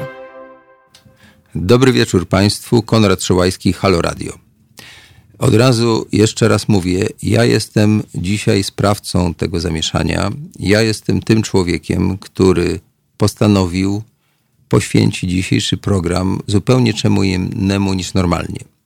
Normalnie zapraszaliśmy kilku gości do studia i robiliśmy, mam nadzieję, że zawsze interesującą, rozmowę w gronie przyjaciół. Dzisiaj rozmawiamy w gronie ludzi, którzy mogą ratować polską kulturę założyłem, że próbujemy y, zapomnieć o podziałach, próbujemy zapomnieć o bieżącej polityce, czytam Państwa komentarze i widzę, że część z Państwa, część słuchaczy to rozumie, część ma pretensje. Niektórzy pisali, że teraz za chwilę już tylko msza święta tutaj będzie transmitowana. Otóż tak nie jest. Nie. Ja uważam, że w sytuacji takiej jak katastrofa, jak wojna, trzeba rozmawiać, trzeba szukać porozumienia takiego, który, które da możliwość uratowania tego, co mamy. E, niektórzy piszą, trzeba robić swoje, niektórzy piszą, że rozumieją, dlaczego ja dzisiaj takich gości zapraszam. Ja biorę za to odpowiedzialność. Jeśli Państwu nie będzie się to podobało, to ja po prostu się z Halo Radio wycofam. To proszę bardzo, to ja czekam na komentarze i y, staję, że tak powiem, y, do Waszej dyspozycji. Y, ci z Państwa, którzy uważają, że ta droga jest właściwa, nie znaczy, że ja zmieniłem poglądy tylko uważam, że w momencie, gdy dom płonie, trzeba go gasić, a dopiero potem możemy się zastanawiać, co robić i czy wszyscy strażacy są tymi, których lubimy. Dobrze, to tyle wyjaśnień. Jeśli Państwo chcą jeszcze więcej pisać, pytać, to bardzo proszę. Natomiast chciałbym zaprosić następnego gościa, który w tej sprawie może nam ciekawe rzeczy powiedzieć i powód, dla którego go zaprosiliśmy, jest taki. To jest e, nie tylko państwowy urzędnik, czy publiczny urzędnik, dyrektor Instytutu Polskiego Instytutu Sztuki Filmowej, ale także człowiek, który wystosował apel do środowiska, bardzo oczekiwany w momencie, kiedy ten apel był nie tylko potrzebny, ale trafił dokładnie w to miejsce i do tych ludzi, do których był adresowany, i punkty, które w nim znaleźliśmy, odpowiadają na wiele z naszych pytań. Chciałbym zaprosić do rozmowy yy, pana Radosława Śmigulskiego. Czy się łączymy? Za chwileczkę, mam nadzieję, uda się nawiązać połączenie. Są drobne trudności techniczne yy, wynikające z faktu, że dzisiaj yy, mamy bardzo wiele rozmów, próbujemy dostarczyć Państwu najlepszy możliwy sygnał i staramy się to robić no, tak, jakbyśmy się spotykali face to face. E, czy pan e, za chwileczkę będzie e, przedstawiciel, dyrektor Polskiego Instytutu, Instytutu Sztuki Filmowej opowiadał, co Instytut robi dla ratowania kinematografii. Ci z Państwa, którzy by chcieli jeszcze zadać mi jakieś pytania albo skomentować to, co dzisiaj zrobiłem, jestem do Waszej dyspozycji. Chciałbym, żebyśmy rozmawiali ze sobą szczerze. Ja niczego nie ukrywam. Ja robiłem do tej pory i będę dalej robił filmy krytyczne, ale też z tymi, którzy dzierżą stery kultury, trzeba rozmawiać. Czy jest Pan dyrektor na linii? E, witamy, Panie dyrektorze. Halo? Witam. Halo, dzień dobry. Dobry wieczór. Panie redaktorze, dobry wieczór. Yy, chciałbym yy, wobec Pana występować nie tylko jako redaktor, ale także jako reżyser, petent do Instytutu Filmowego, ale przede wszystkim chcę złożyć Panu podziękowanie najpierw. Mianowicie ten apel, który Pan napisał, który opublikował Pan na stronie PISF-u, jest dokładnie tym, czego yy, należy się spodziewać po człowieku, który kieruje polską kinematografią. Chciałbym, żeby pan w skrócie powiedział e, słuchaczom, co jest w tym apelu, bo pan najlepiej sam wie, co pan chciał e, wyrazić i jakie punkty tutaj są najistotniejsze. Bardzo dziękuję panie profesorze za zaproszenie do programu. Bardzo dziękuję za taką ocenę tego listu, tego apelu. Oczywiście to, co najważniejsze w tym liście, to no, może słowa otuchy, to, to tak mm, zbyt kolokwialnie zabrzmi, ale mm, poinformowanie wszystkich, że Polski Instytut Sztuki Filmowej rozumie twórców, jest twórcami. Y, doskonale wiemy, że rzeczywistość dla polskich twórców y, audiowizualnych, filmowych jest taka, że z dnia na dzień stracili możliwość zarobkowania. I z dnia na dzień nie tylko stracili możliwość zarobkowania, ale część z nich, a może nawet duża część z nich z dnia na dzień ma przerwane plany zdjęciowe, ma przerwane możliwość zarobkowania i dodatkowo straty, które w jakiejś perspektywie e, się od razu pojawiły.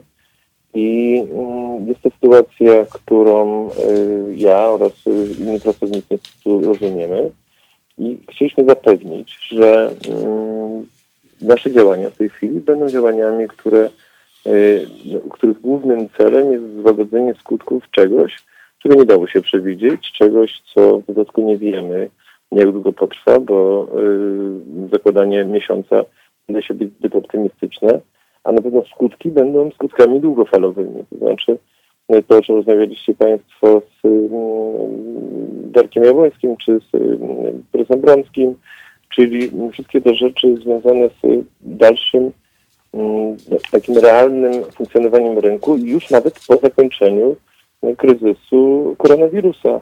Y, więc y, to, tutaj ta, to, to zapewnienie tego, to zapewnienie tego, że przede wszystkim, co najważniejsze, Polski Instytut Sztuki Filmowej będzie funkcjonował, będzie przyjmował y, wnioski, będzie rozliczał wnioski, bo to bardzo istotne, tak żeby wypłacać pieniądze na tyle, ile to jest możliwe, ale także no, przystoi nieco swoją działalność, to znaczy w dużej mierze z uwagi na ograniczenia mm, i też y, tutaj taką generalną dyrektywę pracy zdalnej. Polski Instytut Sztuki Filmowej na szczęście parę dni y, przed całą epidemią mm, no, udało się wprowadzić system elektroniczny, który umożliwia zarządzanie spółką czy tam jednostką poza y, jej siedzibą, czyli staliśmy się jakby w pełni przygotowani do, do, do realiów i będziemy prowadzić tą działalność, którą prowadziliśmy do tej pory. Mam nadzieję, że szybciej, bardziej elastycznie to na pewno, Chcieliśmy zapewnić, że wszystkie terminy, wszystkie problemy o charakterze prozaicznym związanym z tego, że z dnia na dzień wydarzyło się to, co się wydarzyło, niech nie będą problemami twórców. To jest problem, który Polski Instytut rozwiąże. Polski Instytut Sztuki Filmowej będzie stał y, z twórcami, będzie, będzie nawet nie, nie tyle stał z twórcami, co no, poczuje się, je, czy czuje się jednym, jednym z nich i ramię w ramię chcemy mm, walczyć tak, żeby cały ten problem rozwiązać. Problem y, dlatego, że no, ja, ja wspomniałem niedawno, nie wiem czy tym apelu padło akurat to słowo, Polski Instytut Sztuki Filmowej bez twórców nie ma sensu. Y, jesteśmy dla Was i no, wszystkie działania będą szły w tym kierunku, żeby pomóc. Jasne. Panie dyrektorze, to teraz próbujmy przechodzić do tych konkretów, do których można przejść w tej chwili.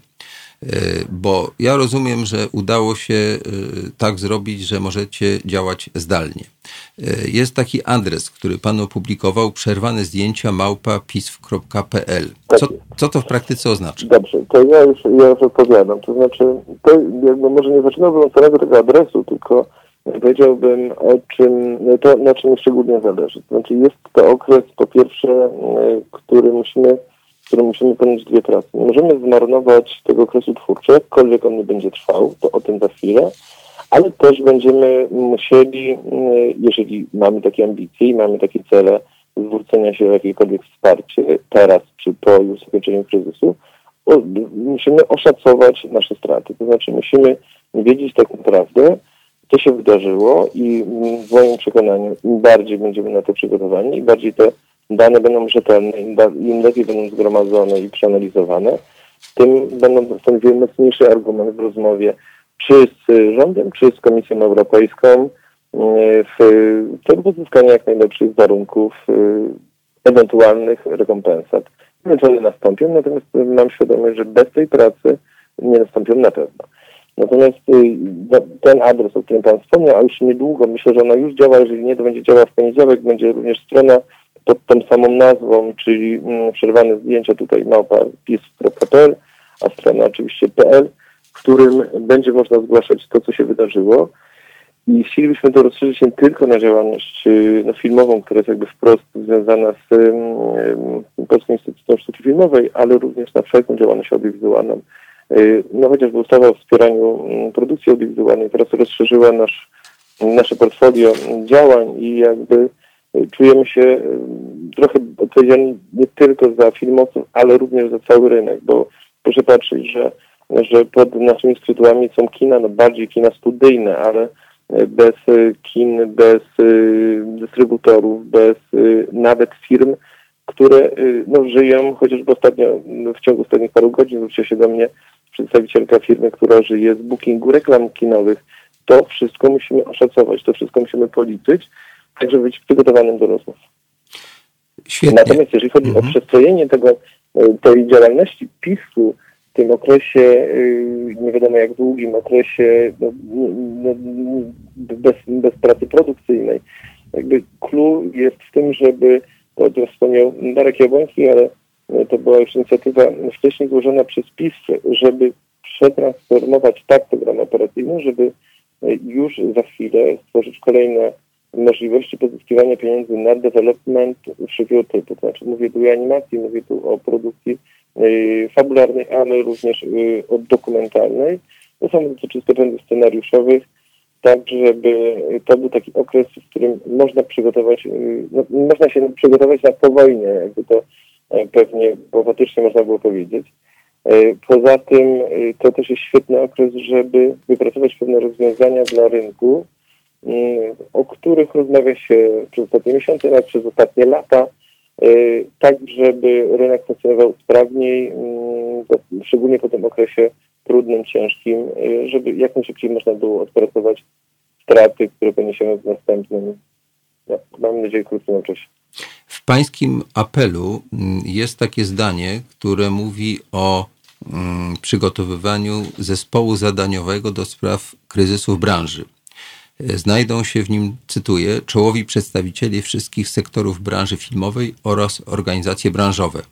Zespół będzie na bieżąco analizował sytuację na rynku i wypracuje krótko oraz długoterminowy program naprawczy sektora audiowizualnego. No pan tego dotykał, ale mam po prostu pytanie, jak pan będzie dobierał ludzi czy reprezentantów e, i czy jest szansa, że to będzie rzeczywiście taka reprezentacja całego środowiska? Nie chcę wchodzić teraz w jakieś zaszłości, bo to powinniśmy się trzymać razem wchodzić w zaszłości. Ja myślę, że akurat na tym gruncie żadnych zaszłości nie ma. E, I tak jak w czwartek na spotkaniu no, uczestniczyli przedstawiciele Krajowej Producentów Audio Wideo, producentów, przedstawiciele dystrybutorów, e, Dariusz Jabłoński, tutaj nie wiem jak, jak tytułować, ale też e, osoby z Stowarzyszenia Twórców za Rzeczpospolitej, Zatem to spektrum i y, zawodowe, i światopoglądowe było pełne. Y, I no, nawet, żebym pewnie w, w dużo na przytłaczenia tej większości należałoby to sobie, jeżeli pan wchodzi w tego typu polemikę, charakteryzować jako niezbyt przychylny dla władzy, więc to trudno mi jakby, no, szczerze powiedziawszy, naprawdę trudno mi komentować tego typu zarzuty, dlatego że one są absolutnie nieprawdziwe. Nie, nie, ale nie chodzi mi właśnie o zarzuty, bo myślę, że dzisiaj powinniśmy jakby zapomnieć o pewnych rzeczach, które wcześniej nam się mniej lub bardziej podobały, bo w momencie, kiedy mamy taką sytuację, to po prostu musimy stanąć razem. Chodzi po prostu o to, żeby stworzyć taki naprawdę jednolity front. I moje pytanie jest po prostu takie, czy mamy na to szansę, bo z tego, co pan napisał, wygląda, że tak, ale proszę o konkret. Panie redaktorze, to nie jest tylko kwestia tego, co napisałem, myślę, że ostatnie dwa roku mojej obecności w fikcję potwierdzają, że naprawdę każdy ma miejsce w instytucie. E, natomiast jeżeli w chwili obecnej pani, pan pyta o konkrety, mogę powiedzieć, no, te same osoby chciałbym, żeby pewnie w węższym gronie, było nas około 20 osób, znalazły się w tym, w tym y, no, bardziej y, no, mniej licznym może w ten sposób y, środowisku, zespole kryzysowym, bo tak to jest dokładnie nazwane. I dlatego no, na pewno zaproszę, czy w zasadzie już zaprosiłem pana Jabłońskiego, pana Brąskiego, panią Grawon Jaksik, czy przedstawicieli gildii reżyserów, bo, bo Andrzej Jakimowski również uczestniczył w tym spotkaniu. Y, tak, żeby, żeby to środowisko było reprezentowane nie patrząc absolutnie na żadne y, sympatie i antypatie, a na pełne spektrum przekrój y, grup środowisk, które funkcjonują w naszej branży. No, na to bardzo wszyscy liczą, ponieważ w zasadzie to jest jedyne rozwiązanie, żebyśmy teraz próbowali, dyskutując tak pozytywnie, E, wysuwać takie postulaty, które dadzą efekt, czy to w rozmowach z ministrem kultury, czy z innymi osobami, czy ciałami, które mogą nam pomóc. Także tutaj to to, co ja mówię, nie, nie zmierza do tego, żebyśmy się tam z czegoś rozliczali, bo to w ogóle nie ma w tej chwili sensu. Mam pytanie takie, y, czy możemy się z Panem umówić, że na przykład, nie wiem, proszę powiedzieć, czy to jest kwestia miesiąca na przykład, mo moglibyśmy wrócić do takiej rozmowy i zapytać Pana, co się konkretnie udało i y, jakiego rodzaju działania przynoszą owoce. Tak, żebyśmy po prostu trzymali rękę na pulsie, ponieważ Halo Radio y, próbuje być takim jakby społecznym pomocnikiem tej rozmowy. Co pan na to? Czy możemy na coś takiego... Jak najbardziej, jak najbardziej yy, tak, jak najbardziej przyjmę yy, takie zaproszenie, natomiast chciałbym równocześnie poinformować, że każde kolejne wydarzenie, yy, czy nawet yy, no, no, pewnie seria wydarzeń, bo już na przykład na najbliższy poniedziałek yy, planujemy bardzo dużo działań, już prze, jakby konkretów spośród tych wszystkich zapowiedzi. O tym będziemy na bieżąco informowali, czy na stronach Polskiego Instytutu, czy na tej stronie dedykowanej, która pewnie ma swoje wady techniczne. No, proszę pamiętać, że ona powstała w ciągu 24 godzin e, pracą naszych pracowników wewnętrznych, naszych informatyków, e, czy na stronie e, mediów społecznościowych będę informował o konkretnych rzeczach, które się wydarzyły. Więc jakby zachęcam, dlatego że nawet ustalenia czwartkowe, które żeśmy poczynili, już straciły na aktualności z uwagi na kolejne piątkowe zaostrzenie zasad, yy, które obowiązują no, w państwie. Dlatego proszę śledzić sytuację na bieżąco. Yy, za miesiąc, no, miesiąc jest bardzo dobry okres, żeby coś podsumować. Yy, natomiast myślę, że sytuacja jest na tyle dynamiczna, że zachęcam do śledzenia tego, co się będzie działo. No, może nie każdego dnia, ale, ale co parę dni na pewno, na pewno warto zajrzeć. To za to bardzo dziękuję. Rozumiem, na przykład, że... to jest o tyle istotne, że te zmiany w zakresie wsparcia prac przygotowawczych y, no, będą skutkowały zapewne, mam nadzieję, że, y, że Rada PiS to zaakceptuje, y, dodatkową sesją, która będzie się pewnie bardzo niedługo, tak, żeby, żeby tego czasu nie tracić ani dnia, bo nie wiemy, czy będzie trwało trzy tygodnie, czy trzy miesiące, czy pół roku. Tak, dla słuchaczy, którzy nie wiedzą, to chcę wyjaśnić szybko, że PIS działa w taki sposób, że są sesje, na które składa się projekty. Tych sesji jest kilka w roku, no i w tej chwili właśnie chodzi o to, żeby się następna odbyła, bo jesteśmy w trakcie takiej, która została niejako, no może nie przerwana, bo zdaje się PiS... Ona właśnie absolutnie nie została przerwana. To jest właśnie najważniejsze, to jest jakby sens tego, o czym chcę powiedzieć. Działalność PiSu nie została przerwana i nie będzie przerwana technologicznie jest możliwe kontynuowanie prac. Ona będzie w tej chwili, ta, ta sesja będzie kontynuowana przy użyciu e, różnego rodzaju rozwiązań informatycznych, natomiast będzie zapewne dodatkowa sesja, tym bardziej, że pojawiły się dodatkowe środki, o czym piszę w apelu e, i one będą w zasadzie wszystkie no, przesłane na tą część, e, no, no, żeby, żeby, żeby okres przygotowawczy, który w tej chwili jest chyba idealnym momentem do przeprowadzenia wesprzeć y, nie takimi środkami, do których twórcy są przyzwyczajeni, tylko czymś naprawdę ekstraordynaryjnym no, z uwagi na sytuację, która, która się dzieje i która się wydarzyła. Panie dyrektorze, kibicujemy w tej chwili pańskim działaniom i wierzymy, że one przyniosą rezultaty. Rozumiem, że możemy się umówić na coś takiego, że mniej więcej za miesiąc wrócimy do tej rozmowy i będziemy mogli sobie powiedzieć, co się udało, a co trzeba dalej, i będziemy mogli, że tak powiem, o tym spokojnie, w sposób taki budujący przyszłość rozmawiać. Czy tak się możemy umówić? Oczywiste, oczywistość. Bardzo uprzejmie dziękuję za dzisiejszą rozmowę. Naszym gościem był pan Radosław Śmigulski, dyrektor Polskiego Instytutu Sztuki Filmowej. Proszę dziękuję dziękuję bardzo y, o pojawienie się za miesiąc. Muzyka.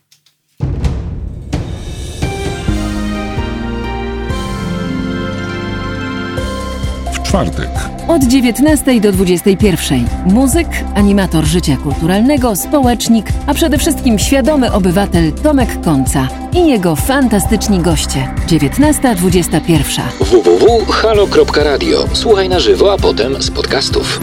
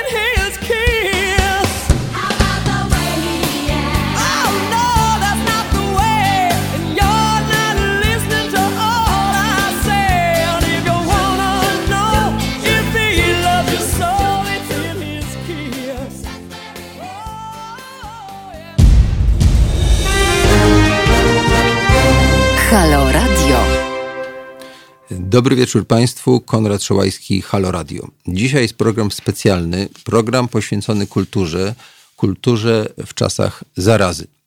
Postanowiliśmy udostępnić e, Halo Radio e, środowiskom kultury, i to nie tylko samym artystom, e, nie tylko filmowcom, ale także aktorom, także muzykom i także wszystkim pracownikom, którzy w kulturze pracują, którzy współtworzą to, co możemy słuchać, oglądać, podziwiać, co stanowi dla wielu sens życia i bez tego po prostu społeczeństwo tak naprawdę nie mogłoby istnieć. Potrzebujemy nie tylko chleba, ale także mądrych igrzysk. I dzisiaj wirus nam to odbiera i próbujemy znaleźć sposoby, jak uratować polską kulturę. Halo Radio postanowiło udostępnić to, co może tym środowiskom i liczymy na to, że artyści też będą pomagali Halu Radiu, żebyśmy mogli razem się w tej sytuacji uratować. Nie chodzi tu tylko o filmowców. E, grono ludzi poszkodowanych jest bardzo szerokie i teraz chciałbym zaprosić do rozmowy aktorów. E, wybraliśmy no, tak z bardzo wielu osób Maxa Rogackiego, e, szefa Związku Zawodowego Aktorów Polskich. E, zapraszamy do rozmowy. Prosimy o połączenie telefoniczne. Halo, dobry wieczór. Dobry wieczór. E, witam. Dobry wieczór. witam. Tak, dobry wieczór. Bardzo dziękuję za zaproszenie. Proszę powiedzieć, mamy już stosunkowo niewiele czasu, a tych e, rozmaitych branż e, w kulturze jest tyle, że tak naprawdę nie wszyscy się zmieszczą. Chociaż to nie dlatego się nie zmieszczą, że nie chciałem, tylko mamy zaledwie dwie godziny na tę sprawę. Prosimy o to, żeby Pan powiedział, co jest dla aktorów najważniejsze i co Wy możecie zrobić i jakie problemy są najbardziej dotkliwe i, i co może minister kultury w tej sprawie też zrobić. Może nas jeszcze słucha i, i, i wysłucha. E, tak, e, szanowni państwo, więc e, no, sytuacja aktorów, tak jak i większość pracowników kultury w tej chwili, jest, jest oczywiście bardzo trudna, o tym już moi przedmówcy bardzo dużo na ten temat powiedzieli. Aktorzy ci naj, w najtrudniejszej sytuacji są w tej chwili ci aktorzy, którzy są freelancerami, nie są na etatach. E, oni po prostu w, e, nie mają żadnych możliwości e, za, zarabiania pieniędzy. Nie wiadomo, co będzie, nie wiadomo, co będzie w przyszłym miesiącu, czy będzie ich stać na to, żeby opłacić rachunki i tak dalej, i tak dalej, i tak dalej. To, co się dzieje w mediach społecznościowych, to jest jakiś przeraźliwy krzyk rozpaczy naszego środowiska, które staramy się tego krzyku wysłuchać, mimo że momentami jest to naprawdę bardzo bolesne.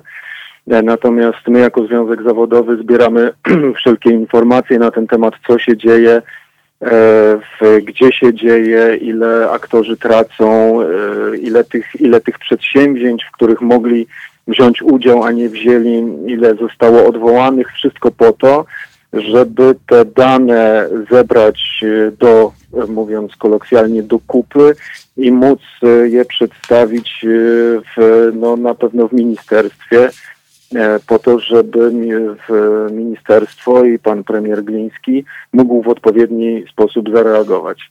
Ja e, od początku przysłuchiwałem się z wielkim zainteresowaniem e, pana audycji i słowom i wysłuchałem słów premiera Glińskiego. One brzmią bardzo obiecująco, natomiast też w, oczywiście moje ucho wychwyciło, że że e, wszystkie te obietnice zostaną spełnione, natomiast one zależą od decyzji e, rządu i pana premiera Morawieckiego. Więc e, z mojej strony, jak i pewnie w, w, no, z mojej strony, mogę zapewnić, że Związek Zawodowy Aktorów Polskich zrobi wszystko, żeby pana premiera Glińskiego e, trzymać e, za słowo i żeby dopilnować, żeby te pieniądze do, e, obiecane do aktorów trafiły. Bardzo cieszą te zapowiedzi o, o rekompensacie za umowy o dzieło i umowy zlecenia. Wydaje się, że to jest bardzo ważna sfera. Natomiast to, o czym jeszcze chciałem wspomnieć, to są e, aktorzy na etatach e, w teatrach, bo o tym mówi się w, najmniej w związku z tym, że to są aktorzy, którzy mają etaty. Natomiast proszę sobie wyobrazić, że większość, że może nie większość, bo akurat takiej konkretnej, e, takich konkretnych danych nie mam, natomiast e, w, w, z, na, z moich wyliczeń wynika, naszych związkowych wyliczeń wynika, że w kilkanaście teatrów e, w Polsce publicznych e, utrzymuje zespoły aktorskie z wynagrodzeniem zasadniczym, które jest poniżej obecnego wynagrodzenia minimalnego krajowego. To dlatego, że w, że aktorzy zarabiają dodatkowy dodatek do pensji, wychodząc na scenę i grając spektakle. A więc jeżeli wyobrazimy sobie sytuację, że przez najbliższy czas E, aktorzy będą dostawać wynagrodzenie zasadnicze, które średnio jest na poziomie wynagrodzenia minimalnego albo i niższe, no to to też nie jest dobrze. Więc e, na pewno w rozmowach z ministrem kultury będziemy również poruszać ten temat, znaczy jakichś rekompensat dla aktorów, którzy po prostu na pstryknięcie palcami stracili możliwość jakiegokolwiek e, dodatkowego dochodu za pracę w teatrze. Jasne, to na pewno jest bardzo ważna sprawa, ale też chcę podkreślić, bo nie tylko aktorzy tworzą teatr, są jego ja najważniejszą zdajemy, częścią. Oczywiście prawda? zdajemy sobie z tego sprawę i jako przewodniczący Komisji Zakładowej w Teatrze Polskim w Warszawie staram się zawsze z, z moimi kolegami z, e, z działu technicznego rozmawiać i się nawzajem wspieramy.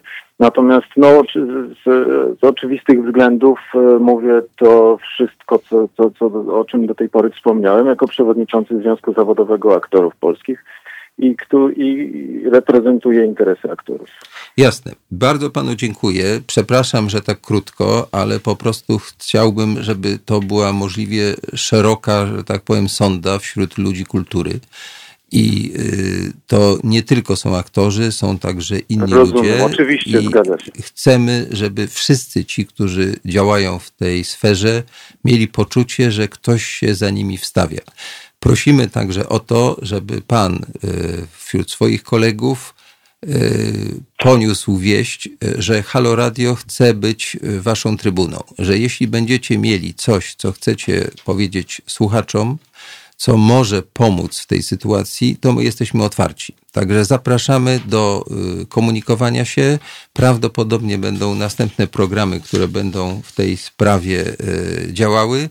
A na dzisiaj bardzo dziękuję. Naszym gościem był przedstawiciel aktorów y, Max Rogacki.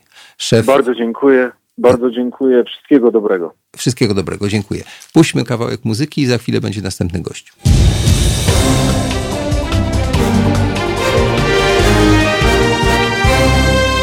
Halo Radio. Dobry wieczór Państwu, Konrad Szołajski, Halo Radio. Dzisiaj oddajemy Halo Radio kulturze.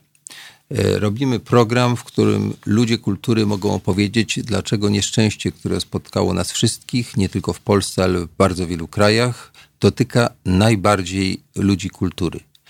Kultura w czasach zarazy. E, mam nadzieję, że słuchacze, którzy utrzymują nasze radio, dzięki którym w ogóle istniejemy, E, będą chcieli zrozumieć, dlaczego ten program dzisiaj ma taki charakter, dlaczego jest inny i dlaczego próbujemy walczyć z tym, co się wokół nas dzieje, w trochę inny sposób, próbując rozmawiać ze wszystkimi, którzy w tej sprawie mogą pomóc.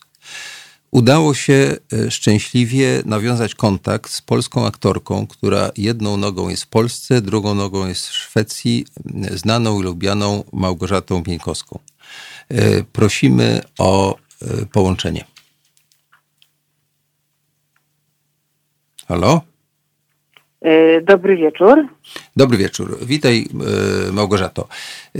Jako, że ty masz doświadczenie zarówno w pracy w Polsce, jak i za granicą i jesteś no, osobą korzystającą, że tak powiem, z dobrodziejstw życia w Szwecji, chciałem, żebyś powiedziała, E, no nie, o nieszczęściach polskich artystów to już trochę wiemy. A jak to wygląda tam i, i na ile możemy czerpać z tamtych doświadczeń, co możemy zrobić, żeby było lepiej?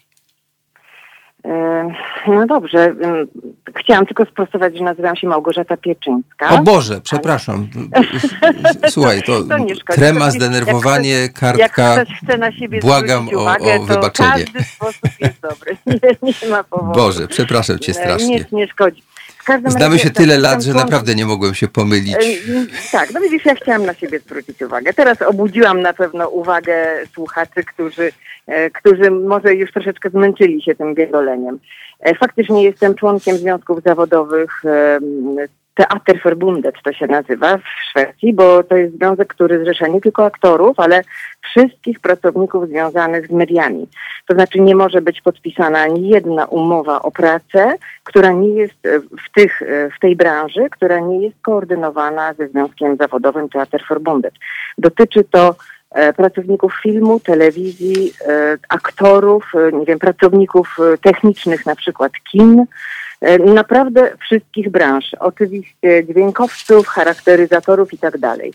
E, to są umowy zbiorowe podpisywane z każdym pracodawcą i w tych umowach zbiorowych są punkty, których nie można ominąć. Oczywiście jeśli chodzi o wynagrodzenia, widełki są do pominięcia w górę, ale nigdy nie w dół. Jeśli chodzi o sytuację, która się wydarzyła, to mimo, że w Szwecji na razie obowiązuje wyłącznie zakaz zgromadzeń do pięć, powyżej 500 osób, to mimo to już 11 marca minister kultury spotkał się z przedstawicielami tych związków zawodowych. E, I zostały podjęte od razu decyzje, zanim jeszcze no, ten problem jest taki, jaki jest w Polsce. Ja sama przygotowuję w tej chwili dwie premiery i na razie zawiesiliśmy próby a dosłownie już są spektakle sprzedane na rok naprzód. Czasami po dwa dziennie. Także straty są ogromne ze strony i organizatorów, i aktorów, i wykonawców, i wszystkich. 11 marca odbyło się to spotkanie z ministrem kultury. Na przykład takie konkrety, jakie zostały podjęte, a jeszcze do, czego, do, do, do rzeczy należy, że ja to wszystko wiem ponieważ ja dostaję na maila, a również dostaję pisemko takie co miesiąc, y, które opowiada o różnych tam związkowych sprawach, y, ale też dostaję na maila te informacje. I oczywiście są linki, y, w których można na przykład przeczytać o najczęściej zadawane pytania, ale też porady prawne uzyskać indywidualnie do swojej sytuacji zawodowej. Na przykład jest taka odpowiedź na jedno z popularniejszych pytań, że został e, zlikwidowany jeden dzień karencji, jeśli chodzi o, tak powiem, przejście na chorobowe. To przejście na chorobowe w wypadku siły wyższej, jaką jest uznana epidemia, za siłę wyższą, e, to e, zawsze trzeba było jakby pracodawca, czy jeżeli się jest samozatrudnionym w jednoosobowej firmie, na przykład jaką ja prowadzę w Polsce, no to oczywiście ja nie dostaję żadnych, e, żadnych e, odszkodowań za dzień choroby. Tutaj dostaje się za każdy dzień choroby, czyli tego, tej, tego podlegania epidemii, e, za każdy dzień. Nawet jeden dzień nie ma, jednego dnia karencji nie ma. To, ta, to odszkodowanie wynosi 976 koron, to jest mniej więcej 400 zł dziennie. E, minimum. To jest takie 400, nie, to jest maksimum, 400 zł dziennie. Więcej, niezależnie ile się zarabia, to jest 400 zł dziennie e, taka, taka dniówka odszkodowania. Jeśli się jest zatrudnionym w państwowym teatrze, e, to teatr może w takiej sytuacji wypowiedzieć pracę, ale co najmniej dla pracownika czasowego, czasowo zatrudnionego, jakiegoś takiego gościnnego aktora z dwumiesięcznym wypowiedzeniem okres dwumiesięcznego wypowiedzenia obowiązuje. Jeśli chodzi o stałych pracowników, 6 miesięcy odprawa.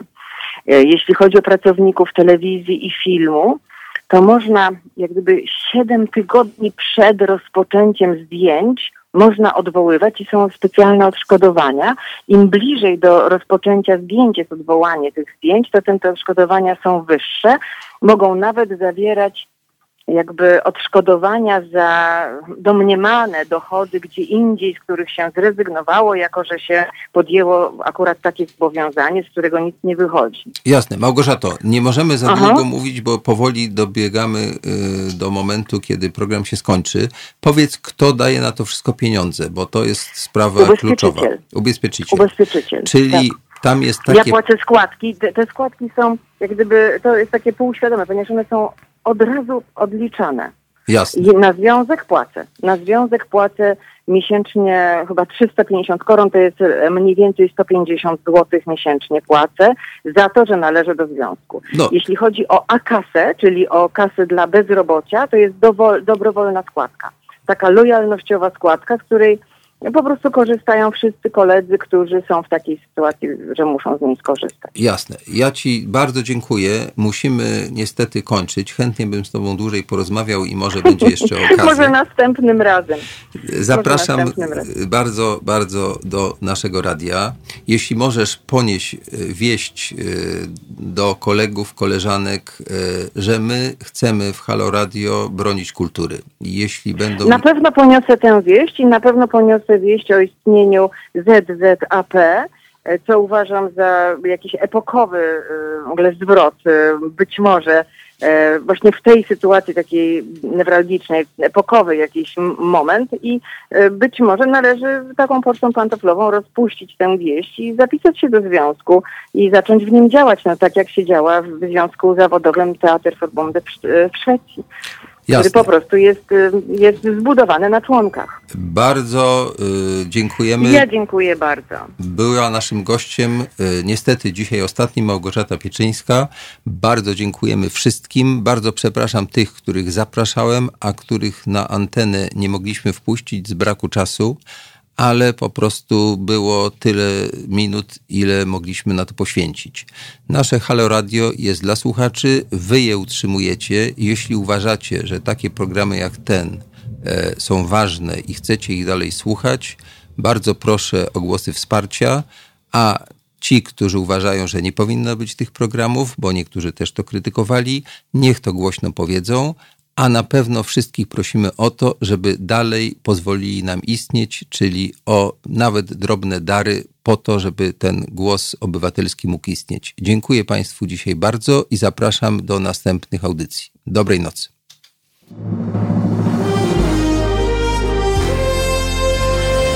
To proste. Żeby robić medium prawdziwie obywatelskie, potrzebujemy Państwa stałego wsparcia finansowego. Szczegóły na naszej stronie www.